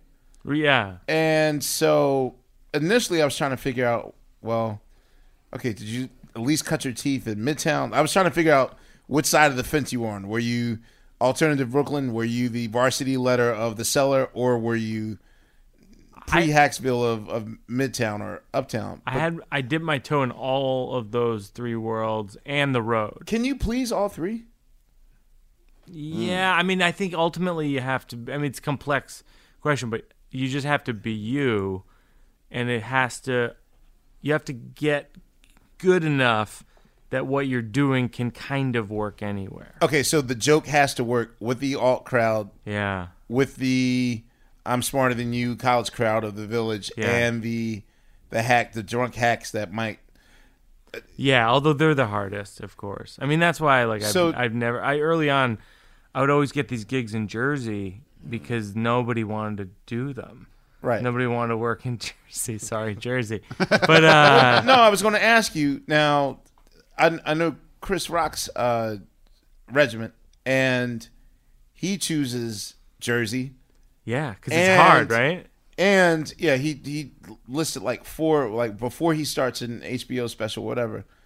Uh, he told me the five clubs that he chooses, like place down south, Yeah. place where only old people go. And Oh. he's like, if I can survive the scrutiny in the heart, like, so what is your exercise process of? of So mine will be like, I go to the cellar. I, I go to the I go to the to Brooklyn rooms to just like feel confident, to feel like oh this work this. do they this embrace you, enough. or do they look like eh, you might be a suit, you might be No, in Brooklyn they in Brooklyn they like me because they know I live in Brooklyn. Right. I I have a lot, you know, there's a lot of local references or whatever, but um, and then and then I go to the cellar. I go on the road to comedy clubs. Like I'll go to Charlie Goodnight's in Raleigh or you know Zany's in Nashville or that kind of thing. Because ultimately you want it to work everywhere because you want it to be human. You know, I'll, the the bottom line of everything is like, like hearing you guys talk about "Don't Think Twice" and you're like, "I'm Miles" or "I'm Jack" or whatever. That's like gold for me. For for me, that's like the biggest compliment. When you and I were texting last night, and you're like, "This person in my life is like Lindsay. This person's like this." It's like, oh my god, it fucking worked. Like I can't believe it. It's working mm-hmm. because you want it to be so human that people just see themselves in it, and that's what takes forever. With stand up, that's what takes for it takes years of, with material, you know, to get it to that point. What takes it so long? Why does it take so long to find that in stand up? I just think because you you have to do this thing of simultaneously having people see themselves in it and laugh, and laughter is just like you either get a something gets a laugh or it doesn't. Yeah. How does how So- does the stand up process versus the movie screenplay process differ? Well, for me, it's similar because I I write a lot with the screenplay, and then I would have friends over like this, like literally like like ten of us in a room just sitting around. We'd read the screenplay, and I would get and I would ask people for notes a- afterwards, and so I did that about ten times with a movie, and then uh, Wait, so you focus groups like with ten people in the room? yeah. Isn't that the hardest thing in the world? it's it was really painful. Because afterwards you get assaulted with notes and people are just like you know Ira Glass who's my producer ended up being my producer was just like early on was just like Mike this, like it's just not a movie. Like it just doesn't work. And I was like no it does. And he was like I was like it's like it's like the big chill set in the world of an improv theater and he was like well the, the characters have to be more different from each other because at that point the characters were too similar and the conflicts weren't there and yeah but but yeah i mean everything i do is sort of i i i, I, work i put in front of people How long did it take? What uh, like from screenplay to shooting? How long did it take to do? took about a year and a half Oh wow! of writing it i was in the middle of writing another film called my girlfriend's boyfriend which is an adaptation of one of my shows Wait, you're going to make that i might i might based on the sketch? um, Wait, yeah was that yeah, yeah. real? yeah it's true true story That's not real. yeah it's true story the high school one Yeah. yeah you can play that you can play that track right I know, I will. so Yeah, I don't have, do. so I don't have to repeat it Seriously? Yeah, yeah, that's true. I, my, I was my trying to girl- figure out- so so the, even for- the gist of it, I'll tell you the gist of it is that when I was in high school, I went out with this girl, and she was like, uh, and I was, I was like really into her, and then she was like, I have another boyfriend, but it's kind of ending and that kind of thing. This is gonna be fine, and then she invites me to meet her parents, and I go, and I was like, oh, this is gonna be my big moment. I drive to her parents' house, and we're hanging out, and then this other guy comes over, and I'm realizing slowly that it's her other boyfriend. Oh wow! And like, it's going okay. Does he know you're- You know, I no, I don't think so. I think he just thought I was a friend. In retrospect, I don't know for sure, but like, and and and Is that real? That ain't real at all. like if that was us, uh, like yeah, because like who's this motherfucker? Yeah, yeah. Why is it another dick in the room? nah, get the fuck out of here. I'd have left. I- Is that happy or No, no. that I'm that's- sorry, I mean, the name damn, names. you No, that's from that's Abby's the character's name in Sleepwalk with Me, which is not her real name in real life. Okay, okay. But uh, but but yeah, no, that was this girl in high school, and I was, man, I yeah, I was just really hung up on her, and I I wanted to believe it was gonna work. Was she the Led Zeppelin slow yeah. dance chick? No, no, that's different. That's different. I yeah, it's for some reason like I've I've You've jumbled my love life. I've jumbled your love life, and they're all the same women. Oh. But so if if comedy, I don't know if, if if that's a cliche, like comedy being time and tragedy. Yeah, the other day, I, the other day I tweeted, "Comedy is tragedy plus fuck it." Um, So no. how do you make a joke of, of you having insomnia and Oh yeah, that I mean that was weird. you really fell out the window? Yeah, that's a true story. Oh, so, Jesus. But you guys, do you guys know the story? I have a sleep disorder where Yes. I where I sleepwalk and I jumped out a second story window at yeah. I was on the road. This is like probably ten years ago now. I was at La Quinta Inn in Walla Walla, Washington. Good old La Quinta. yeah, I was at La Quinta Inn, and uh, and I had a dream that there was a guided missile headed towards my room, and I was like, I jumped out of bed. I was like, there's military personnel in my dream there, and I was like, what's the plan? And they said uh, the missile coordinates are set on you, and so I decided in my dream, as it turns out, it was my in my life as well. To jump out the window so as to detonate outside the window for the sake of the platoon. So I Oh, jumped through the window like the Hulk, and uh, and I landed on the front lawn. I got up and I kept running, and I'm slowly realizing I'm on the front lawn of La Quinta Inn in Walla Walla, Oh, Washington, in my underwear, bleeding. I was like, oh no! But I swear to God, I was relieved in that moment that I hadn't been hit by the missile. I was like, I was like, that would have been a disaster. And so yeah, it ended up being sort of the the baseline of what what my whole. I, it was a one person show off Broadway, and then it ended up being the, my first movie. But yeah, in, to, in response to what you're saying, like how how am I comfortable talking about that? For a while, I wasn't. Like for a while, I was like, okay, I'm gonna say this. And Did you, people who's the first think- person you told? Oh, that's a good question. Well, first person I told was my wife, who at the time was my girlfriend, and I called. You know, I called her in the middle of the night, and I was just like, "Hey, You're not gonna believe you're not gonna this." believe this." From the hospital, right? Uh, Or- no, I from it was weirdly from the from the front desk Of La of Quinta. La Quinta Inn. Died, man. In Walla Walla, Washington. No, and I was bleeding and everything. And uh, no, I called her and I was like, "Hey, this is what happened." And I called my parents and and I went to the doc- I went to the hospital. I went to check myself in the emergency. I was like, "I'm the Hulk. I'm the Hulk. I'm the Hulk." they were like, "No, you're you're Bruce Banner." I was a "Point taken, nerd." And uh, and uh, yeah, no. So it, it was yeah, it was it was a really weird thing to tell people, and I didn't really actually. It's funny you should say that. We were talking about Hedberg. Hedberg was one of the first people I told. It was uh, it was at Caroline's. We, it was like a couple months later, and it was Mitch Hedberg and, and Lynn Shawcroft were there, and I, and I just told him what had happened, and he, you know, he has he, you know, he had a lot of demons, obviously, and uh, he had a, you know, he had a lot of issues, and I think, you know, I think he understood it in some way. Like I think that there was a there was a it was the closest I ever felt to Mitch was when I explained to him that I jumped through a second story window.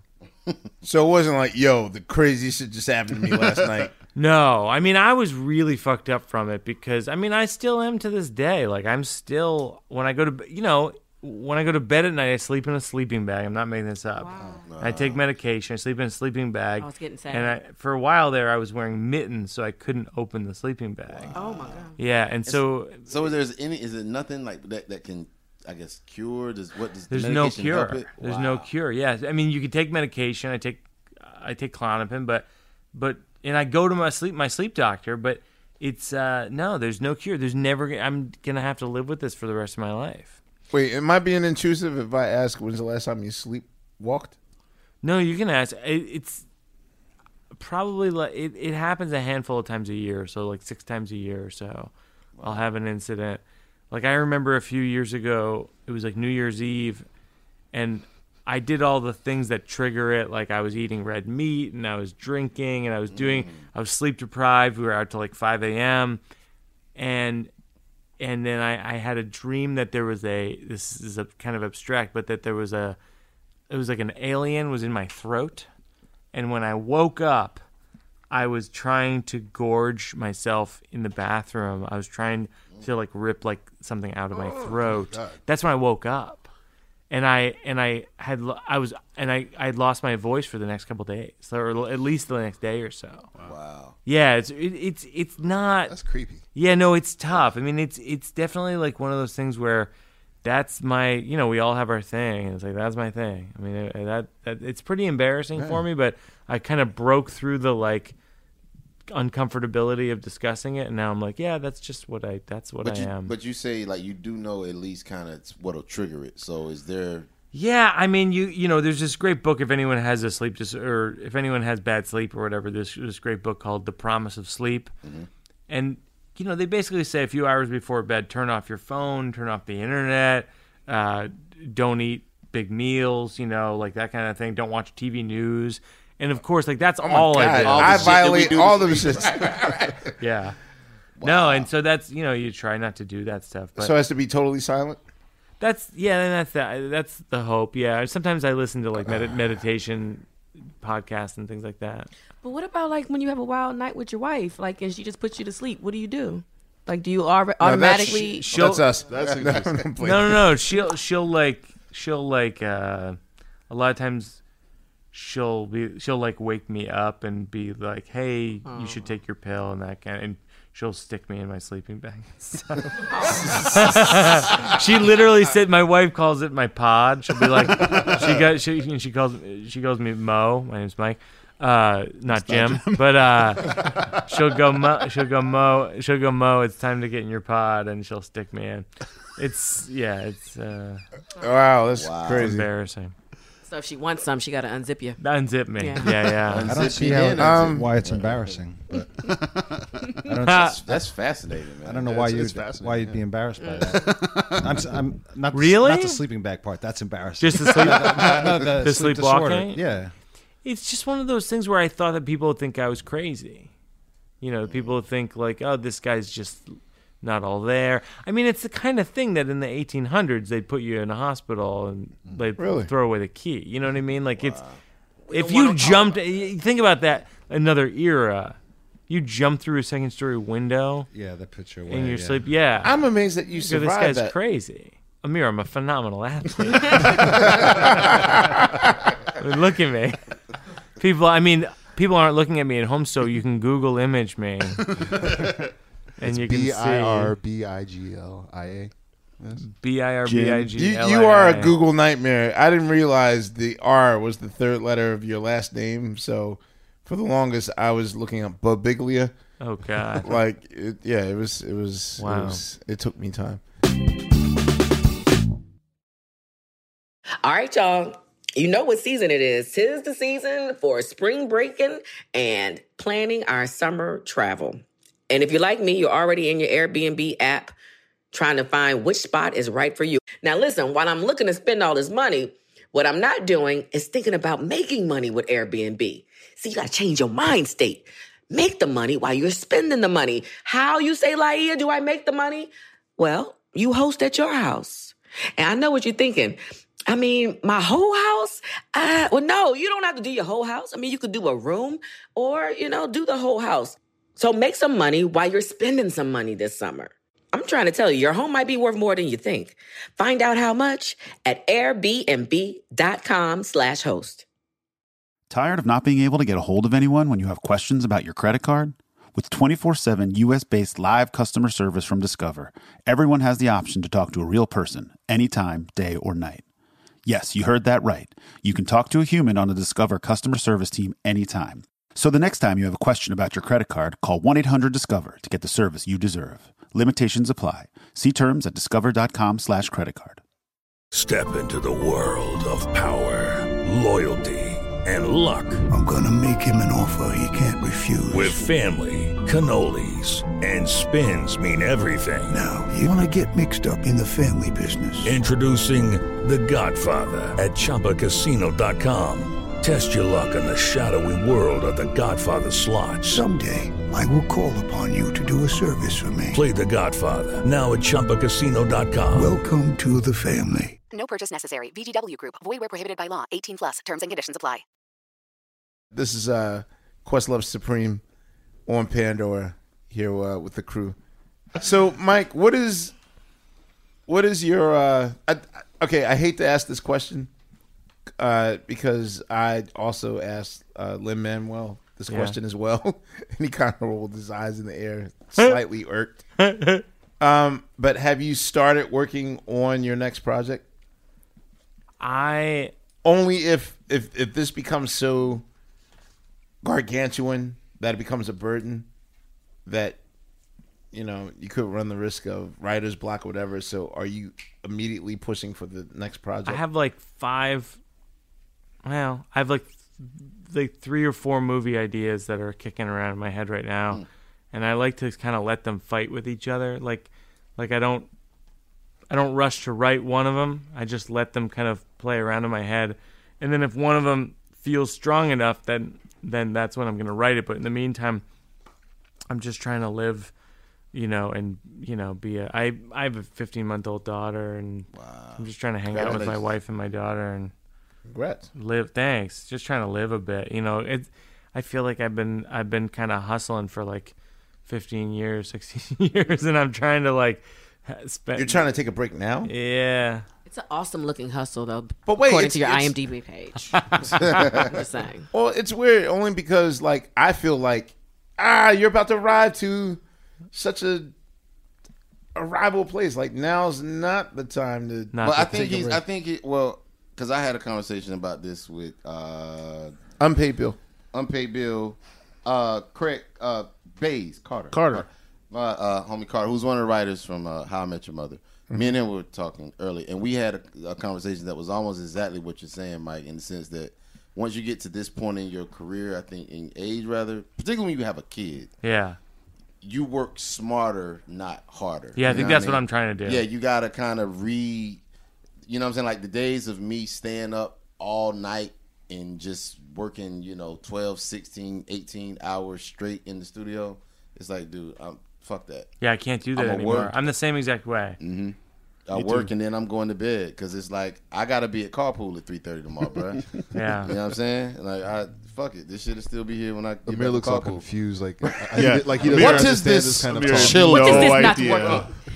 what is this McDonald's? But Mike, are you cool with that? Like, are you cool with where you are right now? I think. I mean, it's kind of dope to look. Like I said, look at your IMDb page and see that you've been in Trainwreck. You got Orange is the New Black. You got your own projects. Are you cool with that, or do you want to be like, you know, recognizable on the streets and everybody? No, no, it, it's weird. I, I, I am cool with it. I, I, I, when I, when I was in, the, part of the reason I feel like I was able to write the movie was in my twenties. I feel like I wanted this one type of success, and it's like what me and all my buddies wanted the same fucking thing. Like we want to like write for Conan or SNL or this or that or whatever. And then you get to be your 30s and you start to be like, no, no, no, that that's not what success is. Success is like any number of things on a spectrum, and that it's personal to you. And so I'm just starting to understand, like, no, no, I I'm my own thing, and I don't need to be mm-hmm. like you're saying, like recognizing the street and all that kind of stuff, which I think in my 20s I craved. So- Partly because I was single. Well, wait. so in your head, in your in the in, in your twenties, writing for Conan would have been the pin ultimate. it would have, yeah.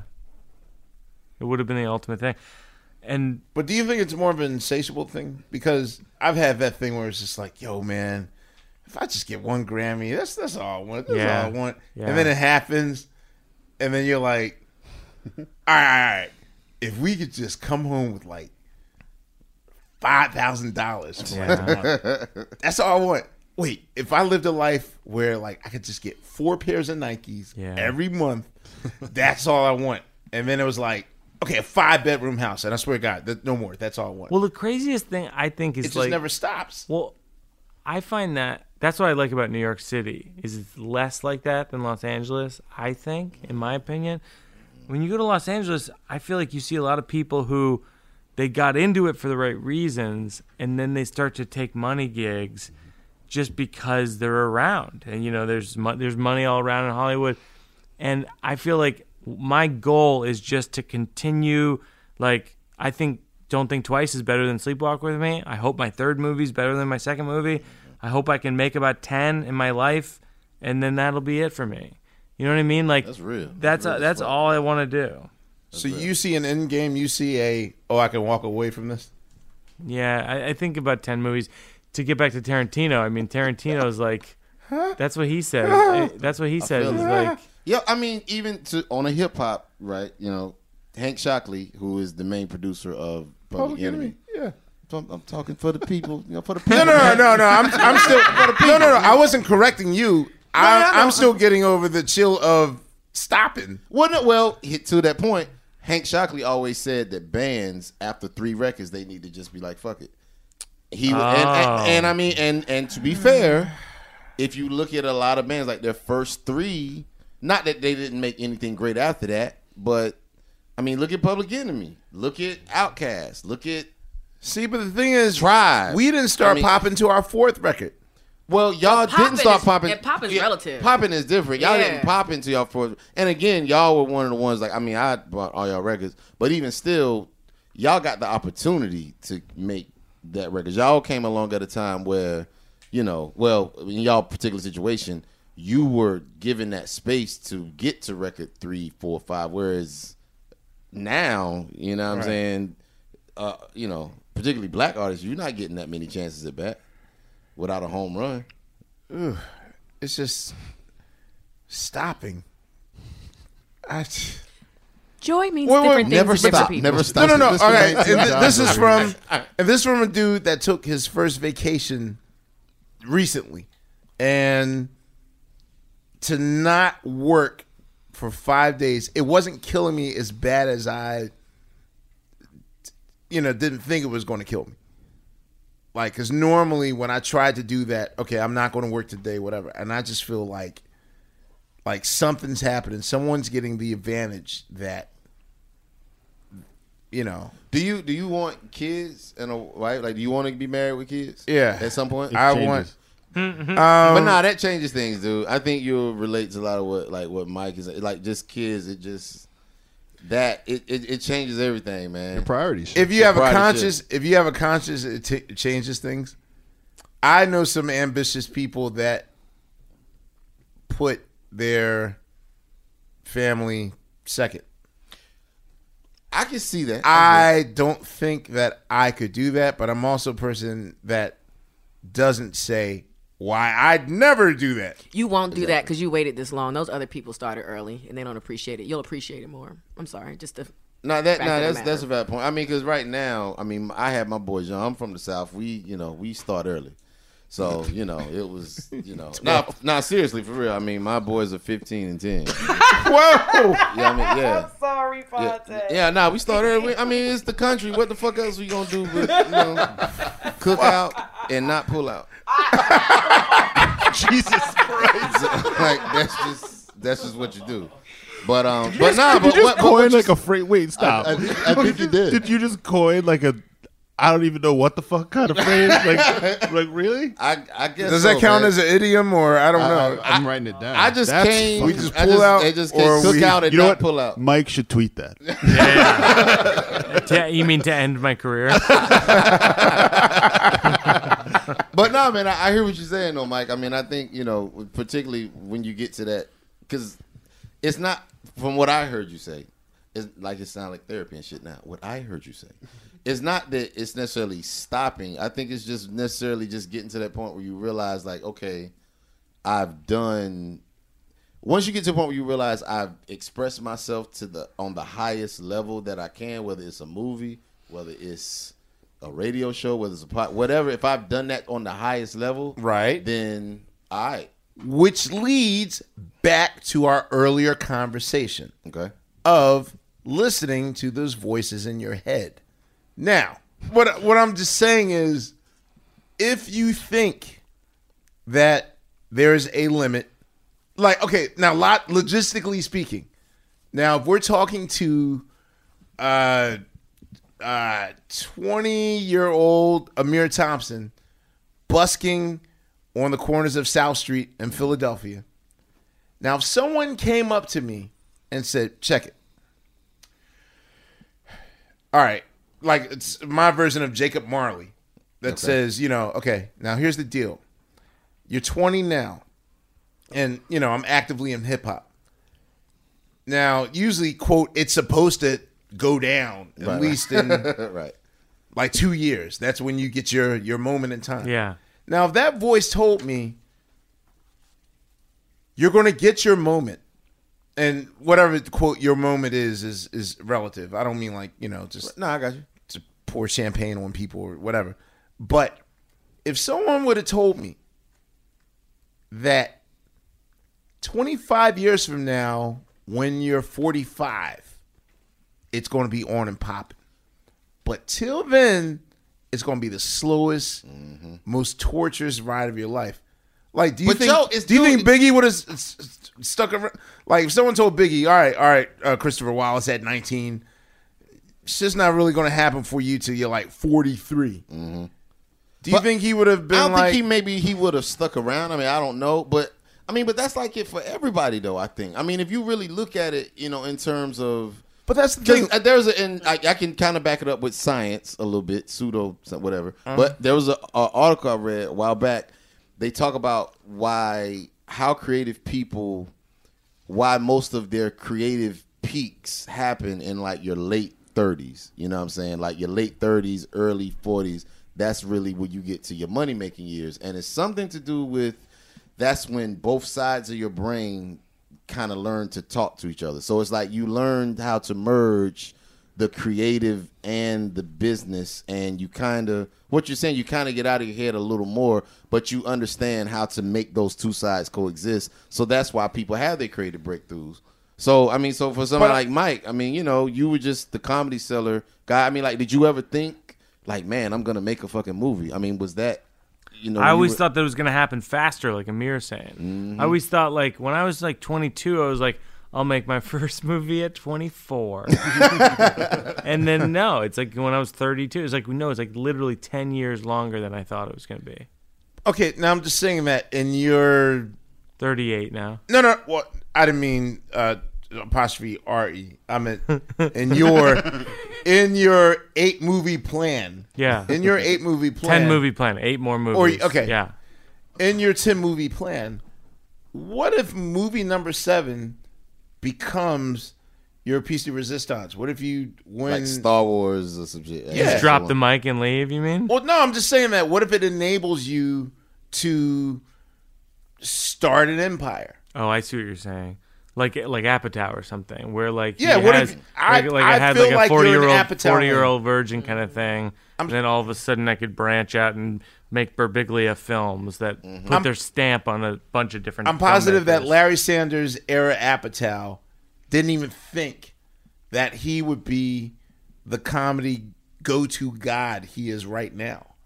No, I don't think so. He Probably didn't. But it ta- I think it takes that time though, man, because you got to think about it. Like, to your analogy, you saying that 22 year old guy, right? I think sometimes we have to grow into as an artist. You have to give yourself time, give yourself space to grow into that, so you're ready for it. So, if you were that guy at 22 beating on buckets, and they gave you the Tonight Show, you would have probably would have fucked it up. You know what I'm saying? Yeah. Because you weren't ready for that at that. Nobody's time. ready for no that at one is ready for that. Like, I mean, you you don't have no there your your brain is not even fully formed to like calculate risk and shit. You know what I'm saying? Like it's not even Well, you're not was, ready for it. I It's never just soon. I never desired the show. Mm. It wasn't the dream like where like Doc Severinsen's on the wall like one day, Right, man. right, right. I'm gonna be that dude. But like I take it as it comes. But if I were when I was 38, uh okay, we, uh 2009, I have no shame in my sageness and in my elder statesman whatever. I might get a little irked if you know millennial calls me OG, but Sir. Are you an OG yet? I'm certainly an OG. No, but I mean, has like someone Oh, like yeah, I Cuddy mean- called you OG yet? Oh yeah, like I've been called OG. Yo, what up, OG? I used to listen to you in middle school. oh, uh-huh. I get that now. Really? I get people. I people on my show saying I listened to you in middle school. Wow. Yeah, it's crazy. When But you're 30, they don't call you OG. Nobody calls me. Nobody would I wish ever they call did. me I OG in any context. Let me keep retweeting you. and you will get an OG. Just wait a week. Well, yeah, I- I'm just saying that in 2008, 2009, I, you know, I, I don't know. I just feel like to say what your plans are, I, I feel like that's desire, not plan. Because if you do become an Apatow, or have an opportunity to become, or be greater than that, to become Spielberg or greater, I would think that you that might be a Sam zone that you're in if you walk away for it for any other reason then you absolutely must bond with your kids but even then like Spielberg has kids and a family and that sort Yeah. of thing and is able to juggle it so I'm saying that I don't know if you see But I relate most to Sam in the movie. Hmm. Like I, when I look at Sam, I'm like, oh, that's what that's what I, I wish I was. Hmm. Wow. I wish I was someone who had complete integrity, mm. and didn't care about all that. Ah! You trying to bring him to your side? I It's not didn't gonna see. work. I didn't see her. I didn't see it as well. Again, I didn't see it as integrity. Like she was just nah, B. So she was scared. Yeah, I thought she chickened out. At first, she was scared, but then when she broke it down, she was not scared. She explained that I really don't want to do that. I really don't want to be that. I don't want to be on that show. I'm show. good on this lily pad. I'm, Like, I'm- good. I still, I still think there might have been some fear in there. Yeah. In the beginning, yeah, when no, she but I'm talking about when she. I, think? Yeah, I, th- I still think It's she might have all been fear. scared. fear of yeah, well, fear of maybe getting to that point where you think you might be selling out. Okay, so one another scene that that um that that that Sam reminded me of. So where's the line, right? So Louis, you know, I don't know if you watch Louie. I the, do. The scene where Louis is in his uh it's in like season four where he goes to his agent. He has the he has the opportunity to host the Letterman. show. The host Letterman. Oh, yeah, yeah, and yeah. his agent just sits him down and is like, "Look, dude, this is what it is. You make eighty thousand dollars a year. You're a stand up comic. You know, the shit is not going to get any better than this. If you were if you were waiting for that moment, this is that moment right here. And if you don't take it, you're done forever. You know what I mean? Mhm. Just kind of just that, you know, that nut up or shut up kind of moment, right? And so he Unpaid Bill just got really excited. Anytime someone's you, keeping a list. Anytime That comes out of you your come mouth, with a like- it just oh my god.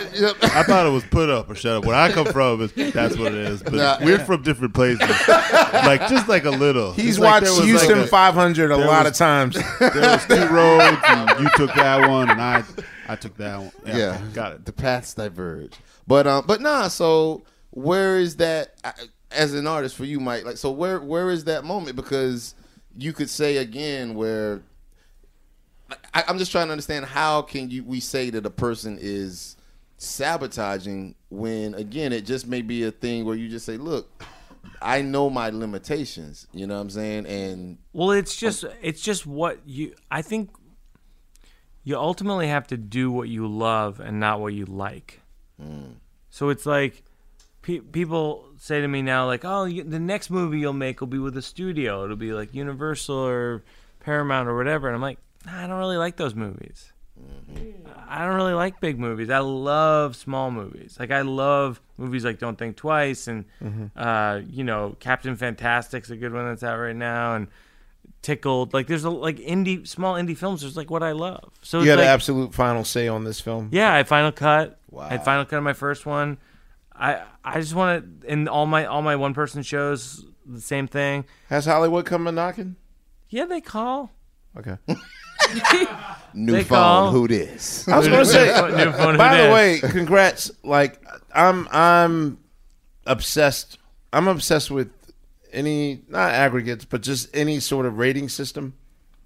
And you know, when I first saw that 99 Rotten Tomato thing, I just thought like, oh, pff, okay, one person reviewed it, and then that was the Yeah, average. yeah.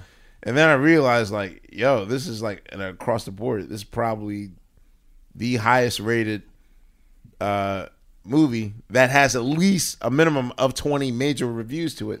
Like everyone's just yeah, I, I've been. I mean, I don't know what the humble thing to say is here. people like people have been digging it. Like I've been really lucky. I've yeah, I, like have been this. like this this is the equivalent of.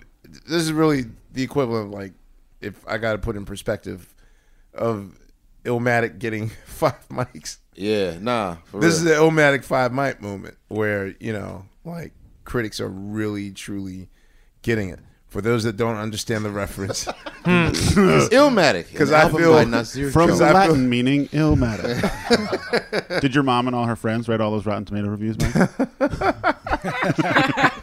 No, okay. So uh, for hip hop heads, uh, Nas's Illmatic and the extremely glowing review that uh, I guess we can reveal that Minya O. Minya O, Yeah. Miss Info uh, was quote shorty. Oh. You didn't know this? No. Yeah, she wrote that review. Yeah, I didn't even know she was Ming. Oh, I didn't know Miss Info. Okay, thank you. Okay. yeah, Oh, yeah. Back when Mi- Minya O was at the Source magazine, back when that was our The pitchfork. Bible. It was, yeah. That was our pitchfork. That was our Rolling Stone, and there was a good six year stretch of it being absolutely the credible last word on what was quality hip hop or not. And Um, then Mad Men got Made Men got four and a half, and it was just like then G Dep got four and a half. Yeah, it was just like fuck. Then this. Little Kim got four. Lil- and no, no, no. Lil She Kim got got five. five. Lil Kim got five. She got five. She got five. First on- album? No, No, uh, it was is the one where she the was Notorious like- K.I.M. no, it no, wasn't that one. It was the one after that. Oh, the Naked Truth. yeah, Was it the Naked Truth? yeah, yeah. Because that was. Oh crap! Oh well, Because the dude was like her. uh What was it? Her. Wait, was that My the one- song's on yeah, there. Lighters Up. hey, well deserved. You it. played on Lighters Up? Yeah. Oh, word. I- Lighters Up was a tipping point track, and then Scott gave it to. Ah. All right, do you remember the? All right, now we're falling down rabbit hole. do you remember the Senior Love Daddy shout out moment? Do the right thing. Yeah, yeah, yeah. We love radio. Uh-huh. Senior Love Daddy. When he names all those groups, well, like I was watching that and made a beat from that with Scott, and we were going to take it, and then next thing I know. Look, even here at the beginning, like you hear my drumsticks and all, Yeah, like yeah. yeah, that was a roots track. Wow. Wow. But now it's a five mic classic. Thank you. Hey, don't don't take the source. Add that to your resume. yeah, but no, I, I'm just saying that uh, when Nas's Illmatic got reviewed, that was it was well, it was a game changing moment in hip hop, and I guess it wound up being a burden to Nas at the end. Yeah.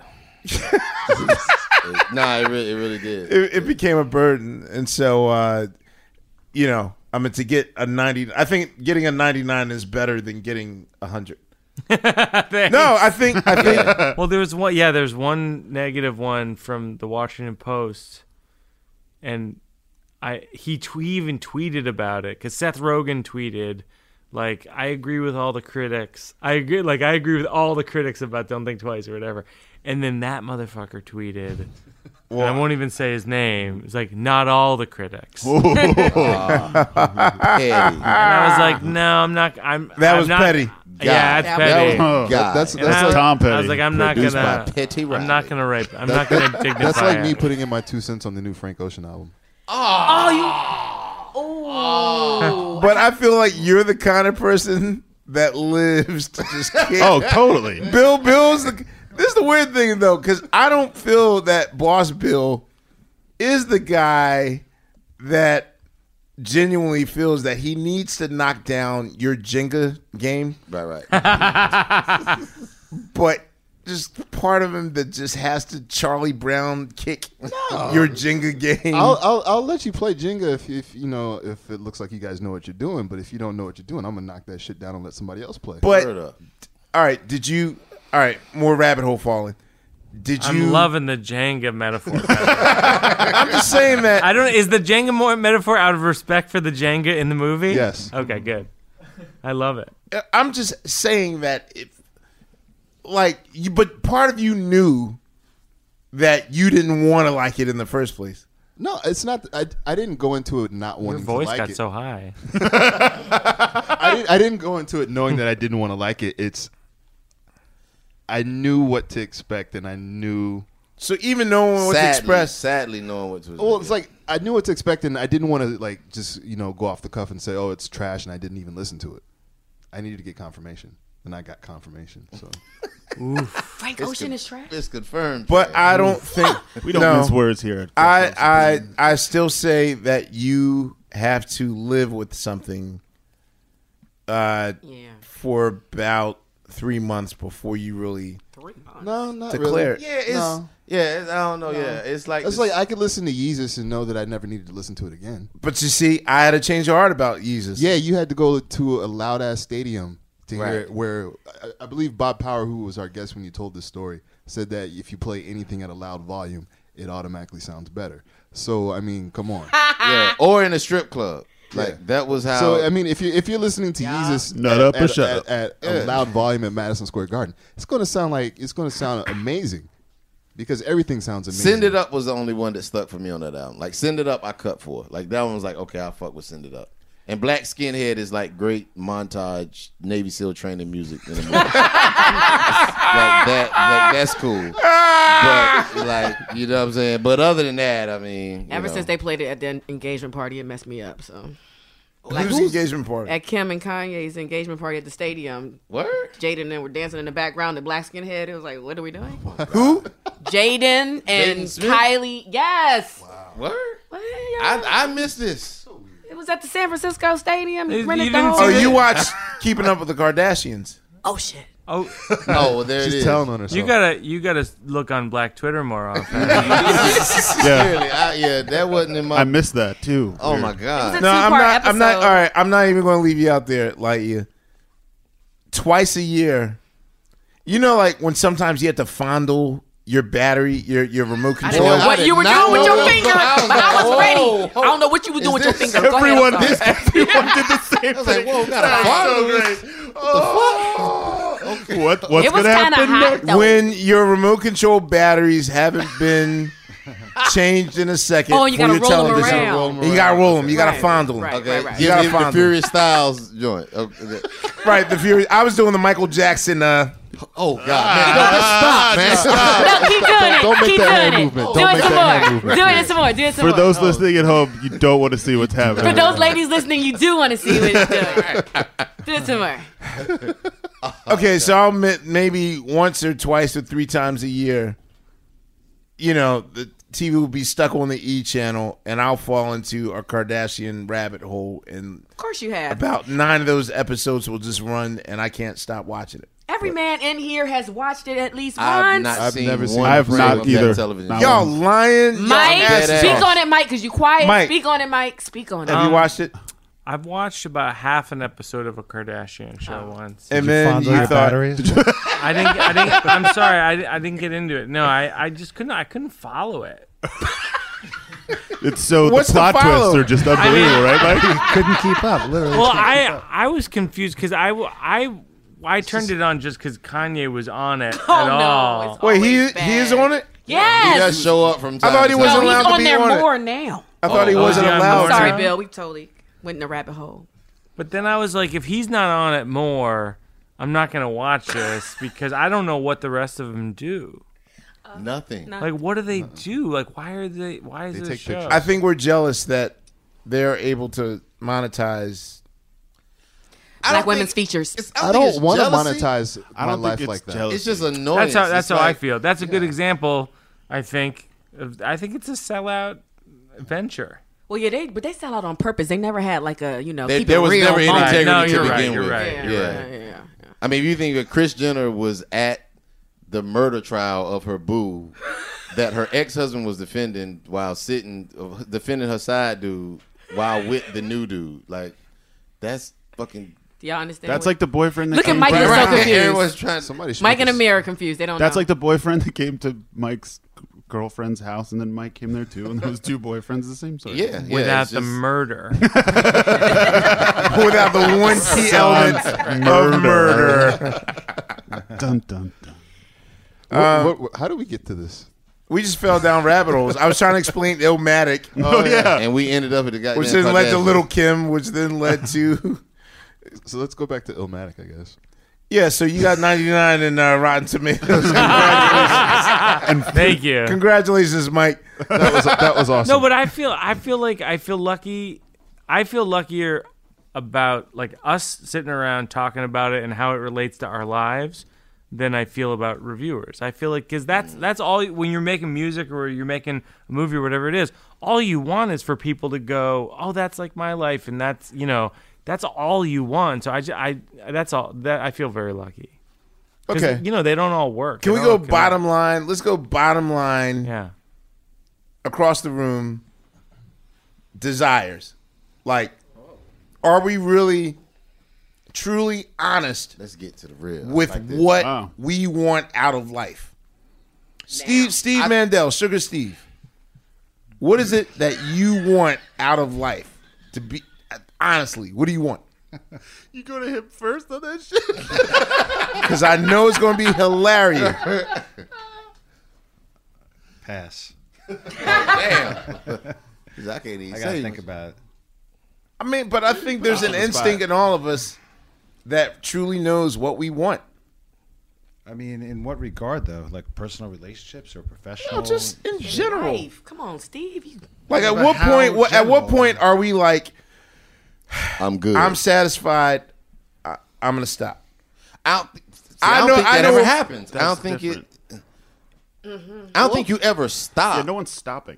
Yeah, yeah, I don't think you ever stop. I think you just can reach a point of Stop chasing. complacency. Yeah, right. You stop chasing. It's like the the Bill Withers thing where he's like, you know, if you're going through when, when you're when you're going through life, if you're on your way to excellent, right? At some point, you're going to get to pretty good, and once you get to pretty good, look around because that may be as far as you're going to go. Mm. So it's just kind of like I don't think no one ever stops, but you have to think at some point. Like right now, if my life doesn't go past just being able to talk shit with Questlove and two Jews, um, and, you know, have my, my Jewish brothers, you know what I'm saying? Like in a room and a lecture lady, just be able to talk shit with my homies and have like Wait, has comedians and anyone's head exploded in the room behind me? As we said that? okay, go ahead. Okay, uh, yeah, we still on. We He's still not on. red anymore. He's not red anymore. No, but I'm saying if, if my life doesn't go past this point, it's like, yo, I'm good. I get to make a living fucking with people I really, you know, love and respect. And shit. Like, what else? I got my answer. Okay. So Inspired. The, Elvis album. The, uh, the we did an album with Elvis Costello. All right. A couple years ago. So you're just you're content. I mean, when your achievements sur- surpass your dreams, then All right, so you got to produce your idol. So you don't feel like now, like, okay, next record. yeah, no, there's more. He's gonna do. He's gonna do another song that I wrote the lyrics for. So it gets oh, it gets bigger and bigger. Oh, Steve, wow. Steve, Steve Strong the Strong You only got one clap, but it's Come on, me. girl. No, but you know, Struck, girl. What? Strong but that's all balanced with you know, got to keep the family situation harmonious, and you know, keep the regular work job going. And if all those things are cool, then you know, You're cool. I think so. All right. How about your sugar being right? Oh my god! Can we just let one episode without diabetes being mentioned, please? No. Sorry. Man. Bill, Yeah. what do you want out of life besides getting laid?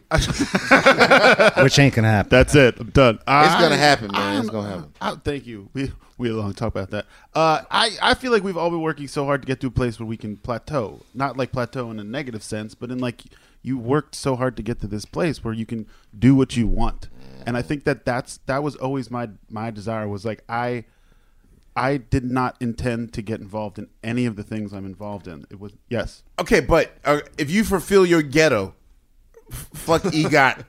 We're not doing EGOT no Right, more. Oh, if you get your O, oh, if you you get your O, then will you be like, I did it. That's it. I think I'd like to get the O so that we could stop talking about it more than more than actually getting it. The O you- meaning the? Oscar, Oscar. in the in He's the an EGOT. Grammy. He's Emmy, almost an EGOT. Tony. Not in the Your female Emmy, sense of being Grammy, Tony, the O. and your He's I waiting don't for his have Oscar. Oscar. No. you don't have an Oscar. No. That sounds like the most pretentious bullshit I've ever seen. an Uh, Mike, uh, It is I don't have an Oscar. I don't have an Oscar. You don't have an Oscar. You have Oscar the the scene- Grouch. You know how many? scene from the movie. You know how many great films don't have Oscars? How many?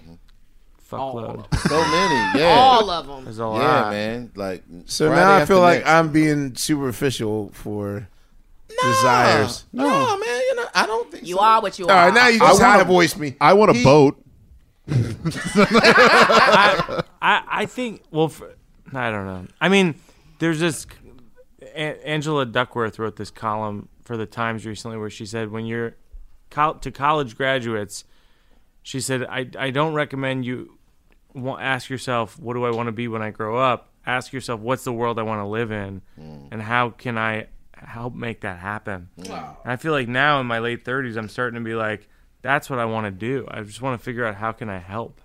Hmm. That's real. I got a list. She's, I got a list. so skip Phontigallo and Bill. Let's go to Laiya. Oh no, I'm in a list for Mike to help. But Oh, I was in the list for what you wanted. But I got a list for that too. I, Okay. don't, don't skip Bill. That's uh, Phonte.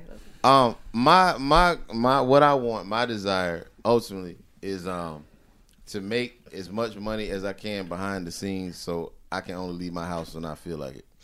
So Wait, what? That's real. Say that again? Yeah, to make as much to have enough money to where I don't gotta leave my house like and be seen. That is real. You know what I mean? So that's That is that's awesome. Yeah. that's what I that's ultimately what I want. You know what I mean? It's just I think sometimes you know when we as desires like you know how Mike you was saying you know in your twenties you think man I'm gonna do this at 24. Um, for me it was very much a thing where I think sometimes you know whatever your belief, God, you know whatever the universe, however you want to phrase it. I think sometimes people you know in life you'll get what you asked for, but not what you wanted. You know what I mean? It's kind of like the Henry Ford thing of like if I asked, if I would have asked the public what they wanted, they'd have asked for a faster horse. You know what I mean? So sometimes I think in life you can say if you're that young kid and you just think, yo, I want a record deal, I want a record deal, I want a record deal, I want a record deal. And you get the record deal, and then you realize, oh my God, this is shit. Mhm. So then, in the midst of that record deal, you realize, you know what? Yeah. What I really want is freedom. That's right. But you don't get that until you don't get the lesson until you get that thing that you thought that you really wanted. So for me, I'm just at a point where I was like, you know, I I admire I like my privacy. I like just, you know, laying low. I really don't do people like that. Um, you know what I'm saying? I, I prefer just close company, just, Sorry, just it's- people, you know, I do. More Jengas being kicked over here. No, yeah, he kicking my jig. And no, No, man. I'm- I'm- No, I'm- he's I'm- been I'm helping you co-signing. build- Oh, he co-signing. I'm co-signing everything. Yeah, I'm- I'm- his answer is my answer. get my bread and just be able to lay low. And you ain't got to know my name. You ain't got to know, just know my work and know where to send my, my checks. That's Yeah. it. I want to be the kind of guy that can shut a site down like Gawker, just you know, out of pure spite. you Yo. know, so. Who are you? you can't be like the gentle terrorist. Like uh, like I, I'm with Phonte. Like I just want to be able to do my thing, you know, how I want to do it without all the the extra hullabaloo and recognition. I want to be able to, you know, be a regular person, but you know that just does extraordinary shit.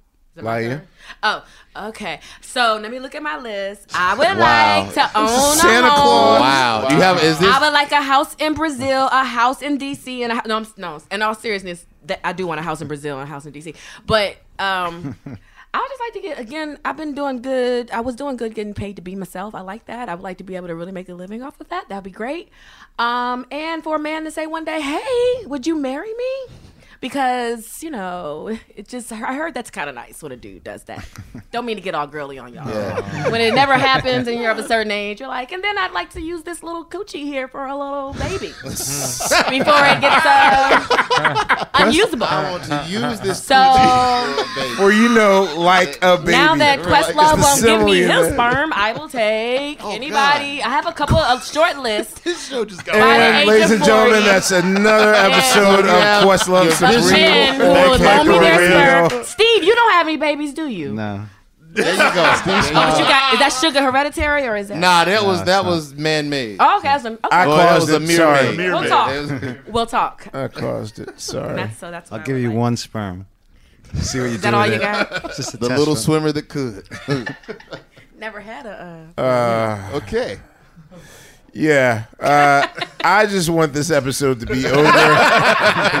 Wait, but but Ahmir, what do you want? What do you want?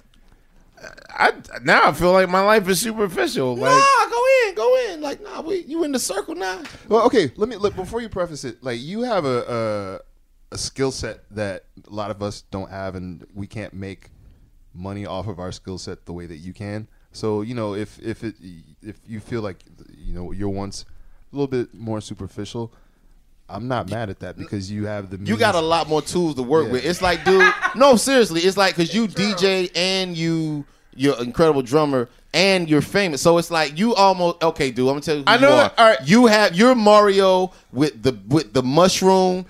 The, with the big mushroom and the flower, where you shoot out the fucking fireballs. Oh, Super Mario You're Brothers. Super Got Mario, it. like you're Super Mario with all the fucking All your kitted- powers. all your powers.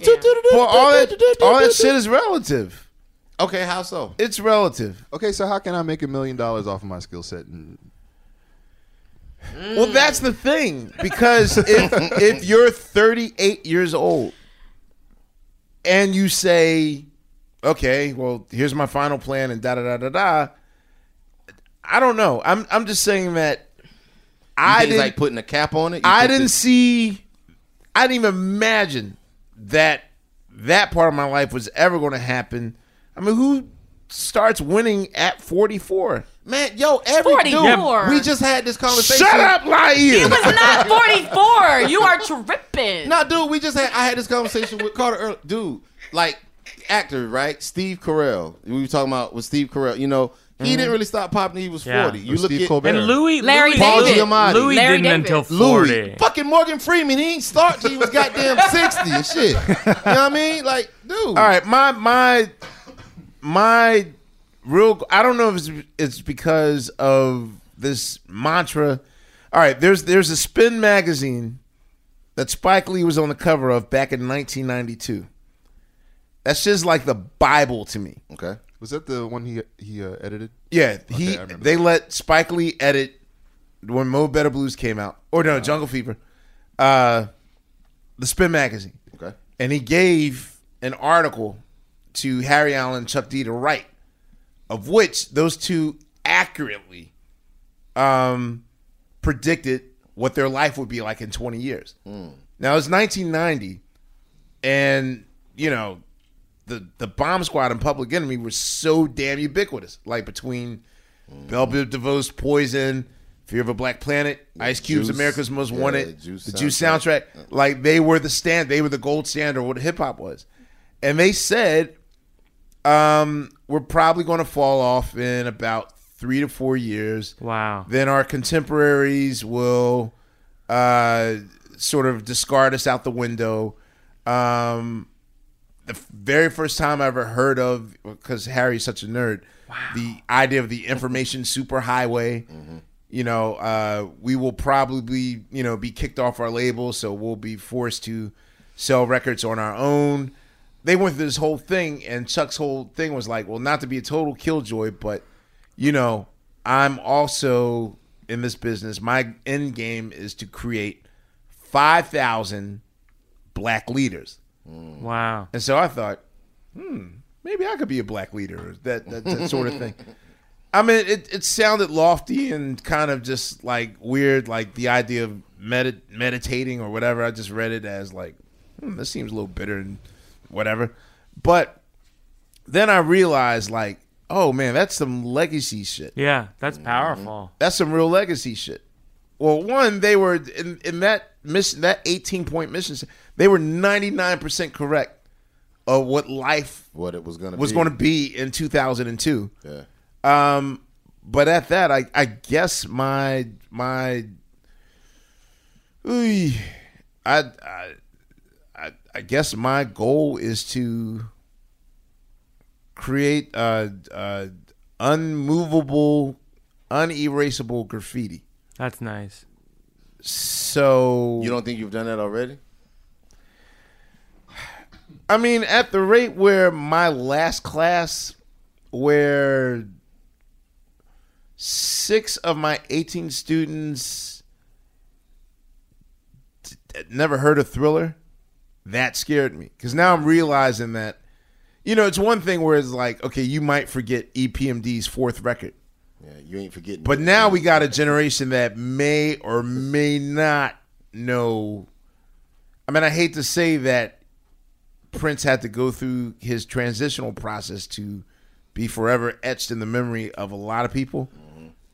that he otherwise, especially with the way he was going with the you know being off the internet and stuff. Yeah.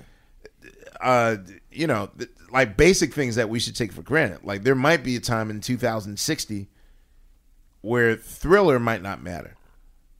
You know what I mean? Something like Thriller, something the greatest selling of album. You know, it's just that's scary to me. So I'm trying to. But what has lasted? I mean, other than I mean, a song like I mean, shit, Happy Birthday. I mean, what? Yeah, that's there's a whole book about this recently that uh, Klas- Chuck Klosterman wrote about what what is in what becomes history now, Mm-hmm. and he was saying like of all the music that exists right now, probably marching band. Wow. Like because it's ubiquitous. It's in everything. It's every, every football game, every every movie. Marching everything. bands will never stop. That's like the tuxedo of music. Um, no, I, I think I don't. I don't think whatever my contribution that will last is is in music. So uh, you know, I, I- you know, is it in the food world? Is it in radio? Is it in creating drum sets for for kids? I don't know. I think you have to keep going though. I think you have to just you know when we say like not stopping, it's not. It's just you got to use all the tools in your toolbox because you never know which one is gonna knock the wall down or knock a wall down. You know what I'm saying? So it could be it could be your fried chicken. I mean, who the fuck knows, right? It just you have to just keep keep going. Go ahead, laugh like yeah, I dare you. I double dog dare. I It triple better not dog. be your fried chicken. That's what I'm. no, No, that would- that I is not going to be but your Ahmir- legacy, Questlove. But that Ahmir- would be the blackest shit ever. But Ahmir, I, I, I feel I it's disingenuous of me to just say what my goals were without pointing out that like I'm also like ambitious and I want things, but also like, you know, I don't know. Like I I I, I have some Jack in me too, like the Jack character Mm. in me too. I mean, if my wife were here, she would. Like yell at me for my answer and be like, "That's not what you're like at all. you're ambitious. You're selfish. you, want have- all these things. You have to be Jack to write a movie. Yeah, and direct a movie. Yeah, and star in it. Yeah, You you are Jack. I got some of it in me. All right, y'all. You know what season it is. Tis the season for spring breaking and planning our summer travel. And if you're like me, you're already in your Airbnb app trying to find which spot is right for you. Now, listen, while I'm looking to spend all this money, what I'm not doing is thinking about making money with Airbnb. See, you got to change your mind state. Make the money while you're spending the money. How you say, Laiya, do I make the money? Well, you host at your house. And I know what you're thinking. I mean, my whole house? Uh, well, no, you don't have to do your whole house. I mean, you could do a room or, you know, do the whole house. So make some money while you're spending some money this summer. I'm trying to tell you, your home might be worth more than you think. Find out how much at airbnb.com slash host. Tired of not being able to get a hold of anyone when you have questions about your credit card? With 24 7 US based live customer service from Discover, everyone has the option to talk to a real person anytime, day or night. Yes, you heard that right. You can talk to a human on the Discover customer service team anytime.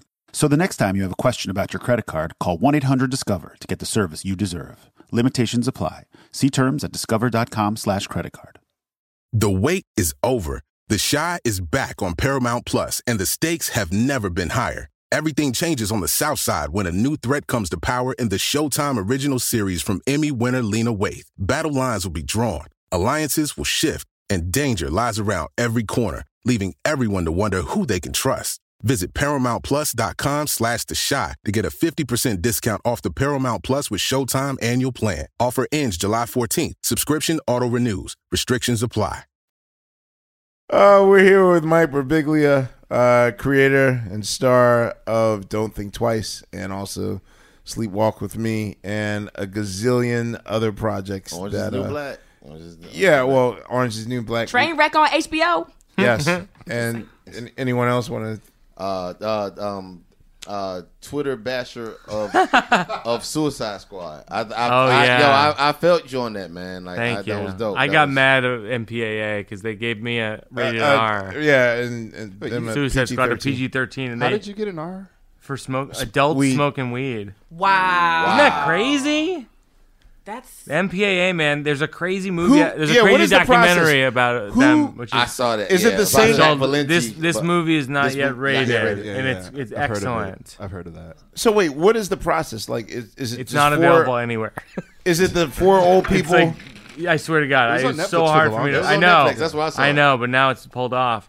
I It's- feel like is it like the, the Huey Lewis uh, high school committee in Back to the Future that watches your movie? It's like eight people. According to this movie, this movie's not yet rated. It's like eight people, and they've been doing it forever. And I think it it has sort of a moralistic bent to it, you know. And a, a lot of times, they'll give notes on the movie. They'll be like, uh, "We should only see her orgasming for eight seconds and not eleven seconds." And It's it's like Bill Sherman's. Yeah. Right, right. Yeah. That's crazy. That's crazy. Yeah. Well, I, so these eight people watch every film, Every movie, yeah. Every movie that Yeah. gets a rating, yeah. So what if your film like is shown at like uh, uh, one in the morning or something like? I feel like it also Well, depends it on could their be- their it talent could level. Just play at art houses. You can have your movie be not rated, but then it'll it may not it may not end up It sort can't of play anywhere, Yeah, right? it can't play at a movie theaters that kind of thing. They haven't even had. so you wanted this to be PG thirteen? Yeah, because there's it's harmless. I feel like teenagers can watch it and. There's nothing to it. I mean, it's just a story about friends. Like I I, wanted that. it to be like a Big Chill or like a St. Elmo's Fire kind of movie mm-hmm. for this generation. So I'm like, the fact that they're kind of making it like taboo for anyone is it's just kind of annoying. Yeah, I think it's an adult movie, but it's not like a vulgar. I, there's nothing in it that I thought warranted an R rating. The weed makes it real. Well, that's what you're yeah, saying. that's that- how I felt about it. No, but the thing was the, the the main thing that turned me off about Suicide Squad was that it's PG thirteen. Oh. I was just like, oh, this is lame. Like if it were R, then I'd be like, oh, word, okay. I'm here Alright. some shit. I would have, you know, I have the desire to see it. Yeah. But I did. I know why yours is R. Yeah. Because you point out how all the pettiness in, in adults. People can handle it. Like that was the most disturbing part to me, and really the most memorable part was how they were friends, obviously, but um, but there, you know, there's that there's that part of you that's rooting for your friend, that part that's jealous. Yeah. and all living side by side, and comes out, you know, like when when the people in your movie say, "Oh, I just got this the gig," or "I got the writing gig," or whatever, and there's those moments of like. Nobody knows what to say because what you really want to say is "fuck." You know, why, Why wasn't not it me? me? Yeah. The, You know? the crazy thing about my movie is that I I don't. It's great to talk about it because I can't watch anymore because I get choked up. I I like start crying every time because I feel like I relate to all the characters. I feel sad for them. What's the moment in the movie that you most relate to? When the final scene with Jack and Sam. But wait, I was gonna say I was for a second. I thought you were gonna make Jack sabotage his moment too. Oh yeah. Nah, fuck that. He got bills. he can't do that. But for a second, he was like, uh, maybe I won't take the train. I'm like, I know. dude, Lorne's going to kill you. But not Lauren, but yeah. I mean, Timothy. Timothy. but Timothy was But yeah. Rather kind of douchey, though, which I, I felt like you had to make him super douchey so it wouldn't be what you think that Lorne is, because Lorne is the opposite of that Timothy different. guy. He's different. Yeah. Yeah, I, you know, I just He's his own thing. I just wanted to make the boss like cold. You know what I mean? Just like tough. Where did that bicycle come from? Oh, that was my question. That yeah, oh, I'm sorry. So there's like I yeah actually the wanted wood, the wooden bicycle in the movie. I live in Brooklyn by this. I always walk by this shop that has like Swedish bicycles, and one day I walked by and it had like a wooden bicycle. I was like, I gotta put that in something. It's so funny. It's one of the funniest looking things I've ever seen. Are they like expensive? Is that like is that why? Yeah, the I think Lorne they're like thousands character- of dollars. Yeah, yeah. And and the band on the the the show. Yeah, that's a real band. They were really excited from that I started. yeah, yeah, they're called LL. Yeah, how did you how did you I found them uh, just like fishing around for new bands. My wife and I just we listen to a lot of new bands and and we just found that band. Really? Where, yeah, we're That's just a real band. Yeah, it a real was. They were. yeah. because who, who sang the Dylan song at the end? Um, it's piano by Roger Neill. It's piano instrumental. uh, who, Oh, who and the- who's the, the com- nobody our sang it, yeah. composer. Yeah, Okay. In the credits, and uh, and Dylan was nice enough to. I mean, I don't. I never met Bob Dylan, but he was. uh, You know, his manager. Jeff Rosen was nice enough to let us have that song for for next to nothing. It's really amazing. generous. I mean, Bob Dylan's really good to independent film. Like he's, I have to say, like that guy, he like really gives it up to a lot of movies for very little money. That's dope. It's nice. Is it talk like about a- talk about legacy. He's a guy who's I think very kind of focused on sort of passing, you know, paying it forward to the next generation. Is there like a small collective of known musicians that do kind of kind of cater? Or I don't little know. I mean, love See, for us, it's indies? George Clinton. For him, Is it's? Bob Dylan. Is is that right? Well, George Clinton always uh, uh, charged the lowest rate possible for So you'll keep his coming music. back. So you, yeah, it was kind of the crack theory. Smart. Exactly. Yeah. Like you give them, Get you a tester. I'm and not gonna. I'm not gonna comment on that. and then Yeah, get that- you addicted. Why? Well, I mean, George. Because said George George crack George is- George cleaned himself up. So Yeah. Oh yeah, but yeah, it's the crack theory. Just give you a little taste. Was it crack? Not really. You- Yeah. Sorry. Yeah, give was you a the- it was taste and then and then get you addicted, and then you keep coming back. But Di- oh, by the way, Dylan's a great example of the guy who has always he he never he never stopped. He kept going. He he keeps making new albums. He's not like the Stones. He doesn't go Yeah. out and do the hits. He just he keeps like making new music. Side note: uh, the Dylan that I know like the back of my hand This is the, the Christian era Dylan. Yeah, yeah. Wow. You had a Christian era? Oh yeah, Oh, yeah. man. There's a whole bunch of albums in there. There's- There's a Christian. Yeah, there's like four records that uh between like seventy six and Like what it eight- ended with infidels like 85, eighty three. Yeah, yeah. Yeah, so Oh, when my parents were on their Christian kick with only Christian radio in the house, I thought uh, Bob Dylan was a Christian artist. That's amazing. like- I didn't know about like That's incredible. didn't uh, didn't Dylan also do some records with Full Force? Yo, and no, eh, no, with Salaam Remi and Kurtis Blow. Whoa. What? Dog, Salaam Remi was Salaam's father uh, was a staff person at Mercury. Um, so 84, 85. Orange he was Krush. already at like 13, 14 years old producing Kurtis Blow. That America album, Wow. Wow. The Kingdom Come album. Wow. Back by popular Back demand. by- yeah, the- uh, when he Salaam had Remi.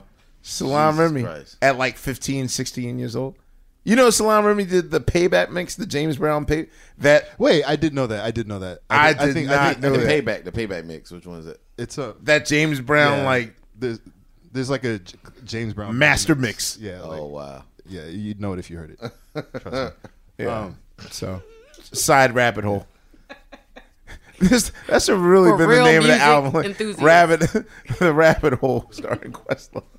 Questlove's rabbit hole. Nah, that, that yeah. Too late now. Uh, yeah. Well, uh, Mike, um, I I have to say, uh, thank you. Really, a, a sincere thanks uh, for creating a conversation piece and something really universal. Like it's rare. It's super rare that uh, that I see or witness something uh, that I totally relate to, and they don't necessarily look like me per se, but I totally see myself in those characters. You know, I I really I can't thank you enough for it. Like that, I needed to. I really needed to see that film, and thank you for creating it. Nah, straight Thanks up. a lot, Straight up, man. Thanks a lot, you guys. Yes. Thanks for giving love to the improv community too. Oh, like that was dope.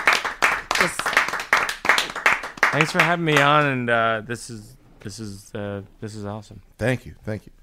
Go Um, see the movie. Go see. yes. it. If you Oh haven't yeah, it, it's in twice. Yeah, it's in it's in like 150 theaters in the country right now, and uh, don't think twice movie.com if you want to find out where it is. I have to say this is uh, this this is this is one of them deep cut es- epis- e- I suppose. I suppose. this is one of them deep cuts. All right, so uh, what did you learn, Tigallo, today? Man, I learned today that Ahmir Thompson is one of the most shallow motherfuckers. just fucking paper chasing, fucking keep up with the Jones ass fucking. Yo, This is gonna make a great album intro. nah, man. Uh, nah, man. I learned that. Um, I learned that from from Mike. Just uh, that whole man. Just that whole thing about the sleepwalking. Like that's just. Imagine like I mean, just having the courage to share something like that, and uh, just you know knowing that you got to deal with that all your life. I mean, that's just something crazy. But I mean, he is uh, definitely one of the the favorite people that I've introduced. I a lot of stuff that he's saying, he um, I hear myself in that. You know what I'm saying in terms of getting older. You know, hitting that kind of late 30s, not being old, but just older, Mhm. and uh, just being able to put things in perspective. You know what I'm saying? Um, he was. Uh, very you know his his movie like hearing him talk about the process of how you know 22 working the door at a comedy cellar and thinking you're going to do your first movie by 24 but you don't do it to 10 years later. I mean that resonates so much man. Like that you know when people say that the entertainment and this is me and unpaid we've had this conversation on text stuff before. When people say that the the entertainment you know it takes hard work I don't think anyone ever realizes how much hard work it is. I don't think they realize that it's like, no, it's going to be 10, 15, Mhm. 20 years of just fucking slavery until one day you'll see light and it's like, oh shit, you know, we made it. But uh, yeah, man, I learned that uh, a lot of our stories are very similar. Cool. Big ups to Mike. Unpaid bill. What did you learn today? I learned that I need to keep a running document of Phonte's quotes. Number one. Number two, I learned. I thought well, t- cashing in versus selling out. I thought that was a fascinating idea because I've never ever heard that before. Don't And- forget pulling out. Well, that's that. And- and nutting. The nutting. Nutting out. I yeah, I you know, and I, I would honestly I would not have watched that movie had we not been here talking to Mike because I don't ever watch movies because I don't have any goddamn time. But Wait, it- I was like, yeah, you're in the industry. Well, I know, but but I don't. I don't. I it's, it's the one thing that like is foreign to me. I, I don't. I don't go to the movies. I, I, I don't know. Kids, man. Kids. Nah, I hear you. I hear you. But uh, but I was I was saying that that I haven't seen a movie like that in a while that was so universal that appealed to me in a way that I thought I, I was almost after I watched it I was embarrassed to come in here and to say to everybody that's about me. Like that movie is straight up my life, like that, like except the improv shit, which I'm not that into. but like, but like having a group of friends. Wait, and, and unpaid bill. I know I play in an This improv is group. I get it. I get it. This is the improv. I get it. We are improv shoot. It's true. It's true. Yeah. Zap. Yeah, Zoop. zoop. uh, uh, yeah, yeah, yeah. So I, I, I was just, I, I was, uh, it was just interesting to see how universal your own story is and how other people share that shit. And it's um, nice to know that the journey in life is with other people. True. There you go. Uh, paid Steve. Hmm, Why the fuck partially paid, paid? Steve. yeah. oh, at two, motherfucker. Uh, so, what'd you learn, uh, Steve? Uh, I learned that Mike Birbiglia's name is Not not. Jen. um, I, I learned a lot about him. He's an introspective, bright guy who has good grip on things and is creative. And um, I, but like unpaid bill, um, I didn't think I was going to be into the movie. I'm not into independent films. I'm not into improv. I don't like being told to watch a movie. Sorry. Um, uh, but uh, but again, like these guys, I came out of it sort of uh, thinking, you know, I can relate to some or all of those characters in the sense, especially in the sense of what I brought up to him that that sort of duality of rooting for your friends and also sort of having that constant jealousy to beat them to the finish line too. There's an Oscar Wilde quote about that where it's like, you know, it's something to the effect of you can it's easy basically it's easy to be friends in times of sympathy when your friends need that sympathy. Mhm. But can you be a friend in their time of success? Like that's what tests friendships. It's Ooh, not Did you just quote Oscar Wilde? Yeah. Fuck you, man. Somebody that never smoked no weed. Every time, Goodness every time we do this shit, you you, you will quote the dumbest television show, the Yeah, dumbest, the smartest philosopher. rapper, and then like, and Hemingway once said, "Who the fuck are you, man? Fuck you." Too much time on my hands, brother. You All need right. to be alone by yourself, like with money and just like Right. like novels. Like a, you could be in prison for all I know. Anyway, sorry. All right, so unpaid bill. What'd you learn? No, that's paid bill. I'm paid bill. yeah, Oh, my fault. Uh, Sucks. What did I learn? I Yeah. mean, I, I think everybody's pretty much already touched on it so far. Um, you know, just watching the movie, uh, which probably wasn't a movie I would have normally watched, um, but like by the end of it, I got so wrapped up in it because like it, like everybody said, it was like watching my life on screen. Like I'm not a, I'm not into improv. I'm not, you know, in, in, into, I'm not a musician or anything, but just so much much of it rang true with just seeing being on Facebook every day and seeing what my friends are doing and seeing, seeing, seeing where I am in life and you know uh, you know and some people I'm ahead of some people I'm way behind. So you know it's it's it's I don't know. It, it's weird. Getting old it's, it kind of sucks. I don't like it. How old are you? I'm 36 Get the man. I said, I said, I said getting older. No, I thought you were like 46. no I am a year and like a week or something younger than Phonte Yeah. I'm a year and a week younger than you. Then Look, man. I don't like this shit. It- Don't- I I mean, look. I'm not saying that everybody's journey got to be my journey, but again, I was kind of ready, you know, 38, 39. I was like, ah, well, this was nice. It was it was cool. This was nice. I'm hoping I'm like you.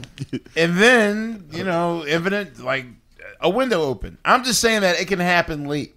But but, that, but, I, but I don't But a lot that's of times- late. I don't think that's. I That's think- what I'm praying well, see, for. dude. That's that's not late. I think that's kind of par for the course. I mean, Well, yeah, but just a lot. you Usually, post thirty five, we start like, uh, okay, might as well.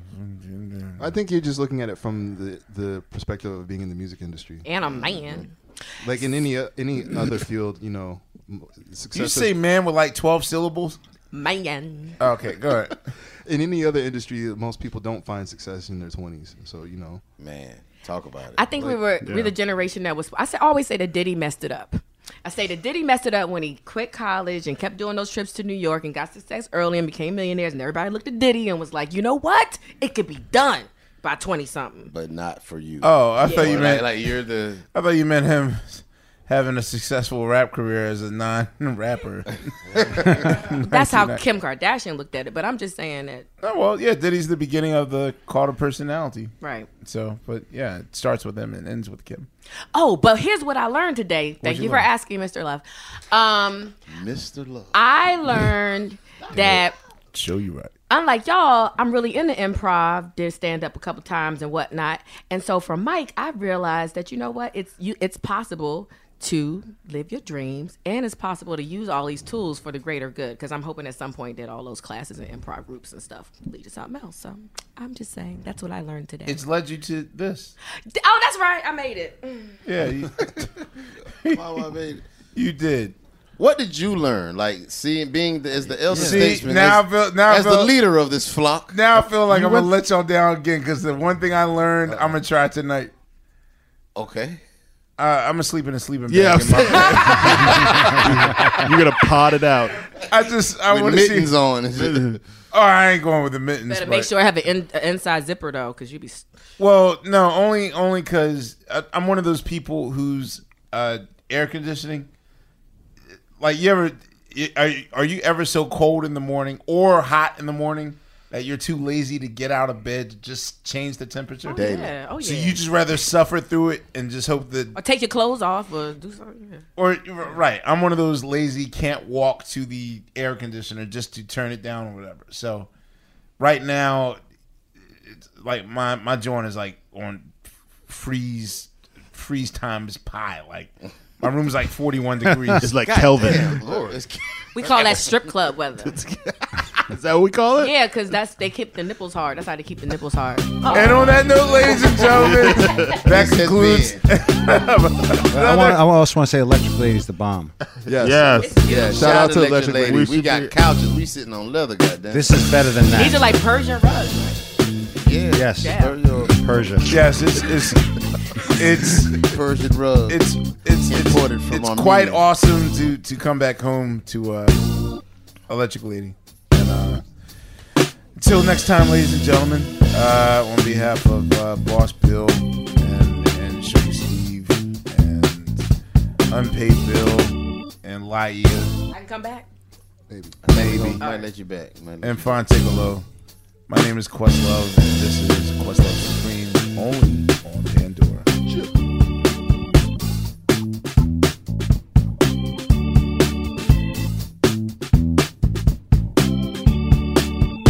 Questlove Supreme is a production of iHeartRadio. This classic episode was produced by the team at Pandora.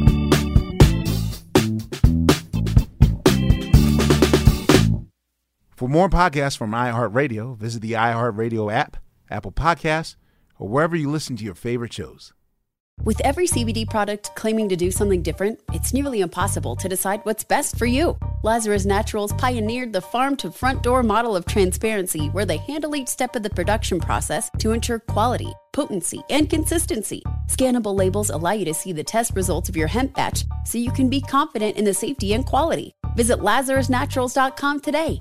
Lazarus Naturals, committed to improving your life as well as the world around you. Not available in Idaho, Iowa, or South Dakota. The wait is over. The Chi is back on Paramount Plus, and the stakes have never been higher. Everything changes on the South Side when a new threat comes to power in the Showtime original series from Emmy winner Lena Waithe. Battle lines will be drawn, alliances will shift, and danger lies around every corner, leaving everyone to wonder who they can trust. Visit ParamountPlus.com slash The Chi to get a 50% discount off the Paramount Plus with Showtime annual plan. Offer ends July 14th. Subscription auto-renews. Restrictions apply. Tired of not being able to get a hold of anyone when you have questions about your credit card? With 24 7 US based live customer service from Discover, everyone has the option to talk to a real person anytime, day or night. Yes, you heard that right. You can talk to a human on the Discover customer service team anytime. So the next time you have a question about your credit card, call 1 800 Discover to get the service you deserve. Limitations apply. See terms at discover.com slash credit card.